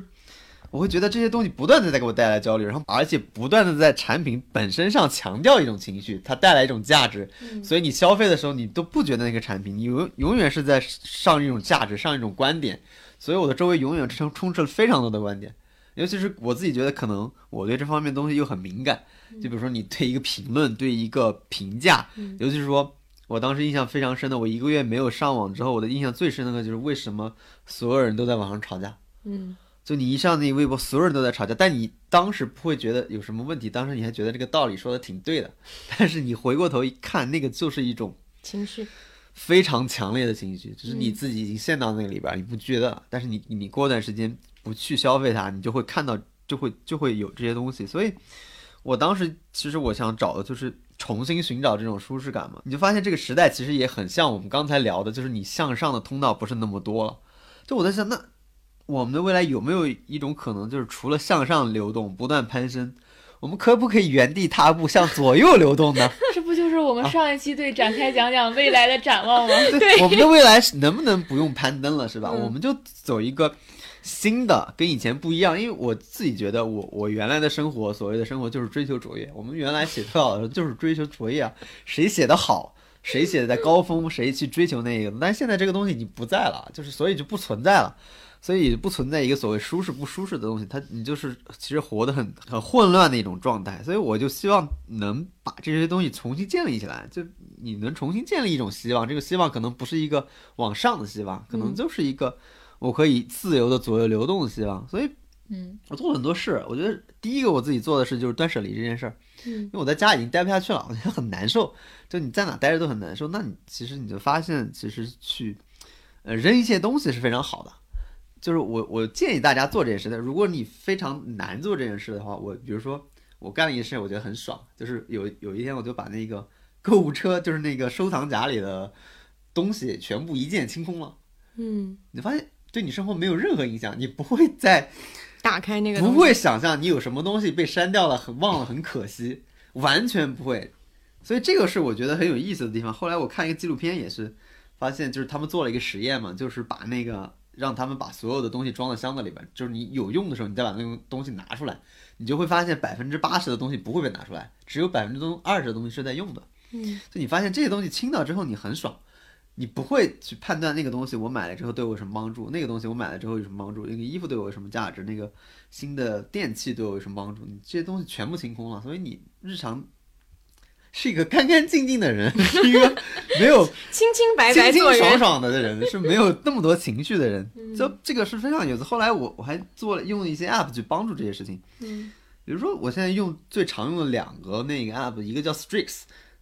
就是一个每天的一个任务清单。嗯，对，就是、哦、我也有那个，那你也有那个，我觉得非常好用，就是它能很直观的把你一天做的事儿，我现在这样按着，对，转一个圈就算完成了，有点像那个 Apple 手表的那个，但是它做的非常好，你能看出每月你完成了多少天，都能看到。那你设置的都是些什么呢？我是第一个是每天读一本小说，然后这么一本不是一篇小说错了，一篇小说，然后就是。一天做一件新事情，这个我可以后来解释。还有一天扔一件东西，然后还有那个俯卧撑。什么时候轮到王晓明？我靠！对，我觉得很有意思。就是 Streaks， 就是一天做一件新事情，是我之前看那个 You Quiz on the Block 这个综艺里边有一个作家，韩国作家，他说他自己养成的一个习惯，就是他每天要做一件新事情。我觉得非常好玩，就是截止目前你做了哪些新事情？我之前看了一本育儿的书，就那个书我以前是绝对不可能看的，只是正好不知道为什么那个出版社寄给我了，我绝对不会看的。但是那天我觉得这是个新事情，我就把那个事情做了。就我觉得这是一个就是以前从来没做过的事儿嘛。就包括我那天就没什么事儿，我就去扔垃圾。一天那个扔垃圾现在都有那个分类嘛，我以前从来不跟他说话，我那天就没事找找我就跟他说话。就是其实就是为了完成你一天的东西，但其实你发现这个东西很有意思，就是它是能给你带来一些就很好的感受的。我觉得这然后包括一天扔一件东西，我觉得也很有意思。其实我把它包含这一个就是你扔一件东西才能买一件东西的这种意味嘛。对，我觉得这个也是对我很帮助的。另外一个软件我用的叫 Forest。Forest 是个中文软件，我每次写稿都在用那个。对，就是你可以设定你工作的时间、读书的时间。它其实是相对于一天的间隔来说，它是以一个时段的间隔来规定你的。所以用完这两个软件以后，我觉得就是非常好，因为我们这个职业其实是需要自我约束、自我控制非常强的一个职业，否则的话你的时间就会非常散乱。就这些东西是能帮助我更好的规划时间，然后其他的方面就是能帮我就更少的去减少那些价值。发展到一个阶段，你就会发现你所有的东西都在力求简单。比如说裤子只有一种类型，那种类型是一个经典型的。马上扎克伯格。对你的，对你所有，我觉得非常好。就我现在能体会到为什么这种东西是让人舒服的。我不是那种希望，比如说出门穿个衣服去参加聚会是那种。我要当那个全场最闪亮的娃，我不是那种人。你就是全场不要没有人注意到我。对，我就是那种不要错。我所有的原则就是不要错，就是穿衣服也不要错，穿鞋也不要错。就我需要一个最稳妥的东西，但我不需要让我变得闪闪发光，每个人都注意到我。这方面就是真是韩国人了，你知道吗？真的，我就需要这个东西，所以 Allbirds 这个鞋就非常适合我，就是它没有太多选择，就是它的样式都。其实款式不是那么多，就你不需要去挑选它，就不用出门去想我今天为了搭配这个东西选一个什么东西，所以我就不用动脑去想这些东西对我是很重要的。为什么？因为我就少了很多情绪的投入，包括在简单化生活上面，比如说图书的选择上，可能更多的会选择电子书，就包括购买一些 app 的会员之类的，就是尽量减少了一些实体书的购买吧。所以我觉得对我的那种帮助也是很大的。就是我觉得刚刚王老师说到那个就是减少情绪负担这个事情，我其实想的是对于女生来讲，其实出门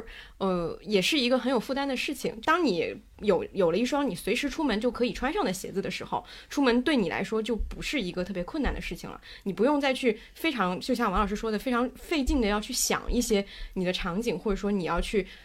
仔细的去搭建你今天这个整个人的这个形象或者怎么样的东西，它就变成一个很没有负担的事儿。我觉得没有负担是一个出门的前提条件，就当你就像刚刚阿康说的，当你在揣测你出门会遇到多少事情的时候，你其实就是在不断的就是害怕出门。但是你如果一旦有了一个不管是一双鞋也好，或者说是一个非常便捷的一个让你觉得这件事情很容易去做的一个前提条件的时候，它就会变得没有那么可怕。是，而且因为我今年不是想一直多出差嘛，所以我就会有一个行李箱，就会把一些东西就是一式两份，就是你会很快，我现在可以做到5分钟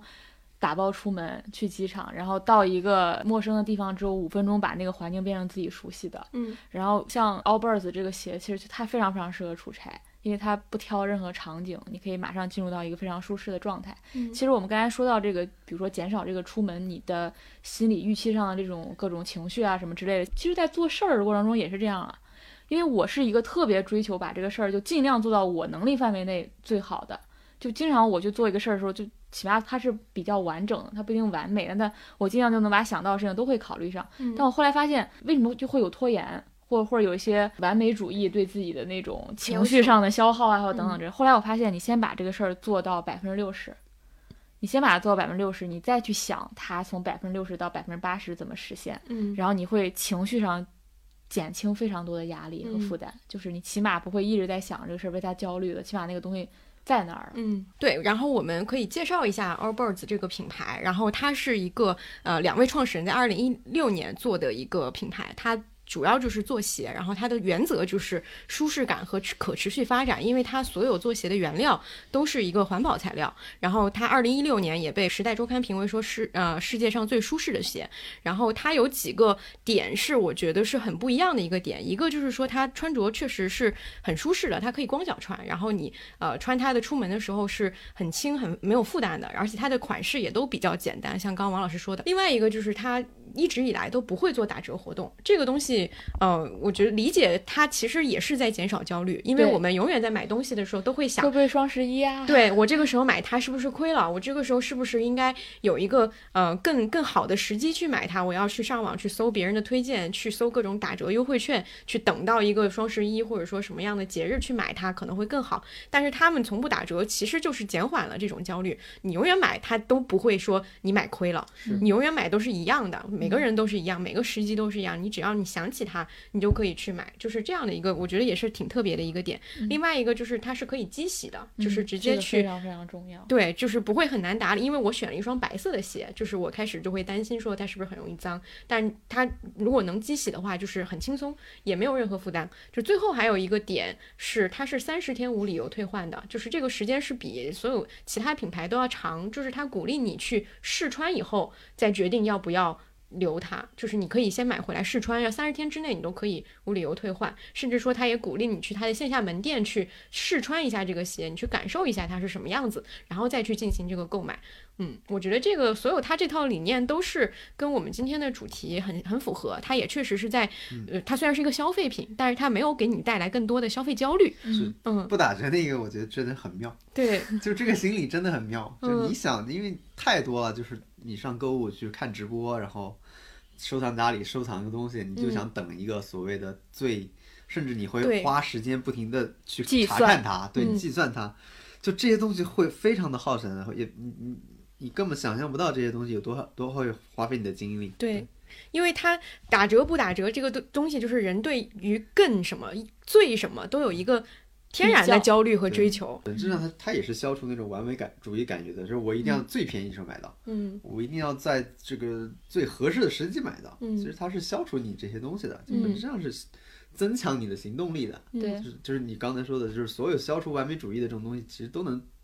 就是改善拖延症，增强行动力。对，其实这也是回到就是所谓舒适生活，也是回到我们上次说的那种基本生活嘛，对，就是满足你生活当中减少一切不必要的消耗， 对，就是最顺理成章最自然的那个东西，那个状态就是这样的状态。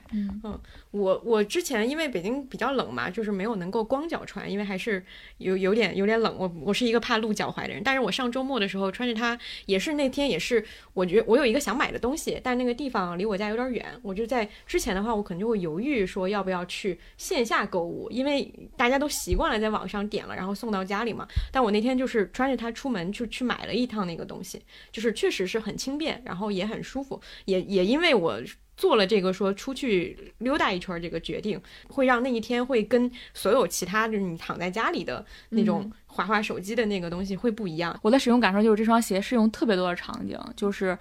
一个挺百搭的，就是比如说你出差是完全可以穿的，然后你马上去运动也是完全可以穿的，其实你搭正式的大衣之类也是完全可以的，就是非常利于出差，就是你带上这双鞋，然后基本上你的工作当中的很多场景都能满足。然后再包括我觉得它已经不仅仅是一个基本款了，因为这种大家对舒适的这个要求都越来越高，其实它也变得越来越潮了。我穿了一段时间就发现它其实相当于我夏天穿的人字拖。人字拖好处是什么？人字拖舒服，但是它比人字拖更好的就是你突然发现可以穿人字拖上班了，这就是穿 Allbirds 我自己感觉最深的地方。就你原来那种舒适其实你不太容易带到一个更严肃的环境里边，但其实现在这种舒适你是可以带到一个更体面的严肃的甚至是很庄重的场合里面去用，然后那种舒适感还在，就是我当时就夏天穿人字拖穿裤衩的那种快乐其实还在。我觉得这个是这个鞋子我穿了一段时间以后发现它给我带来最大感受。而且其实现在很多人会在办公室放一双鞋，就是好像你要得穿一个什么正式，当然再换一个拖鞋什么，但是我觉得这个鞋你就不用省去这个步骤了就是匹配多种场景。如果大家听了前面我们的分享之后想尝试一下这款鞋的话，有几个方式。一个是可以到我们的展开讲讲编辑部的微博去参加我们发起的这个话题讨论的活动，然后有机会可以获得这个鞋，然后我们的奖品也挺多的，就是中奖几率应该还蛮大的。然后这是一个方式，然后另外一个方式就是如果你自己直接下单的话，如果在不管是天猫或者京东的 Allbirds 的旗舰店下单，然后你备注展开讲讲，可以额外赠送鞋带一双，因为他们是从来不打折的，所以不会有任何的打折的折扣，但是它可以送鞋带。那鞋带会是那种彩色的？对，彩色的，因为我自己挑了一双白色的鞋，所以要了一个绿色的鞋带，配起来就是还挺好看的。对，有这样的两种方式，都鼓励大家参与一下好的，那我们今天的这期节目就到这里，然后也祝大家新的一年能够多走出去，多找到更舒适的自己的区域。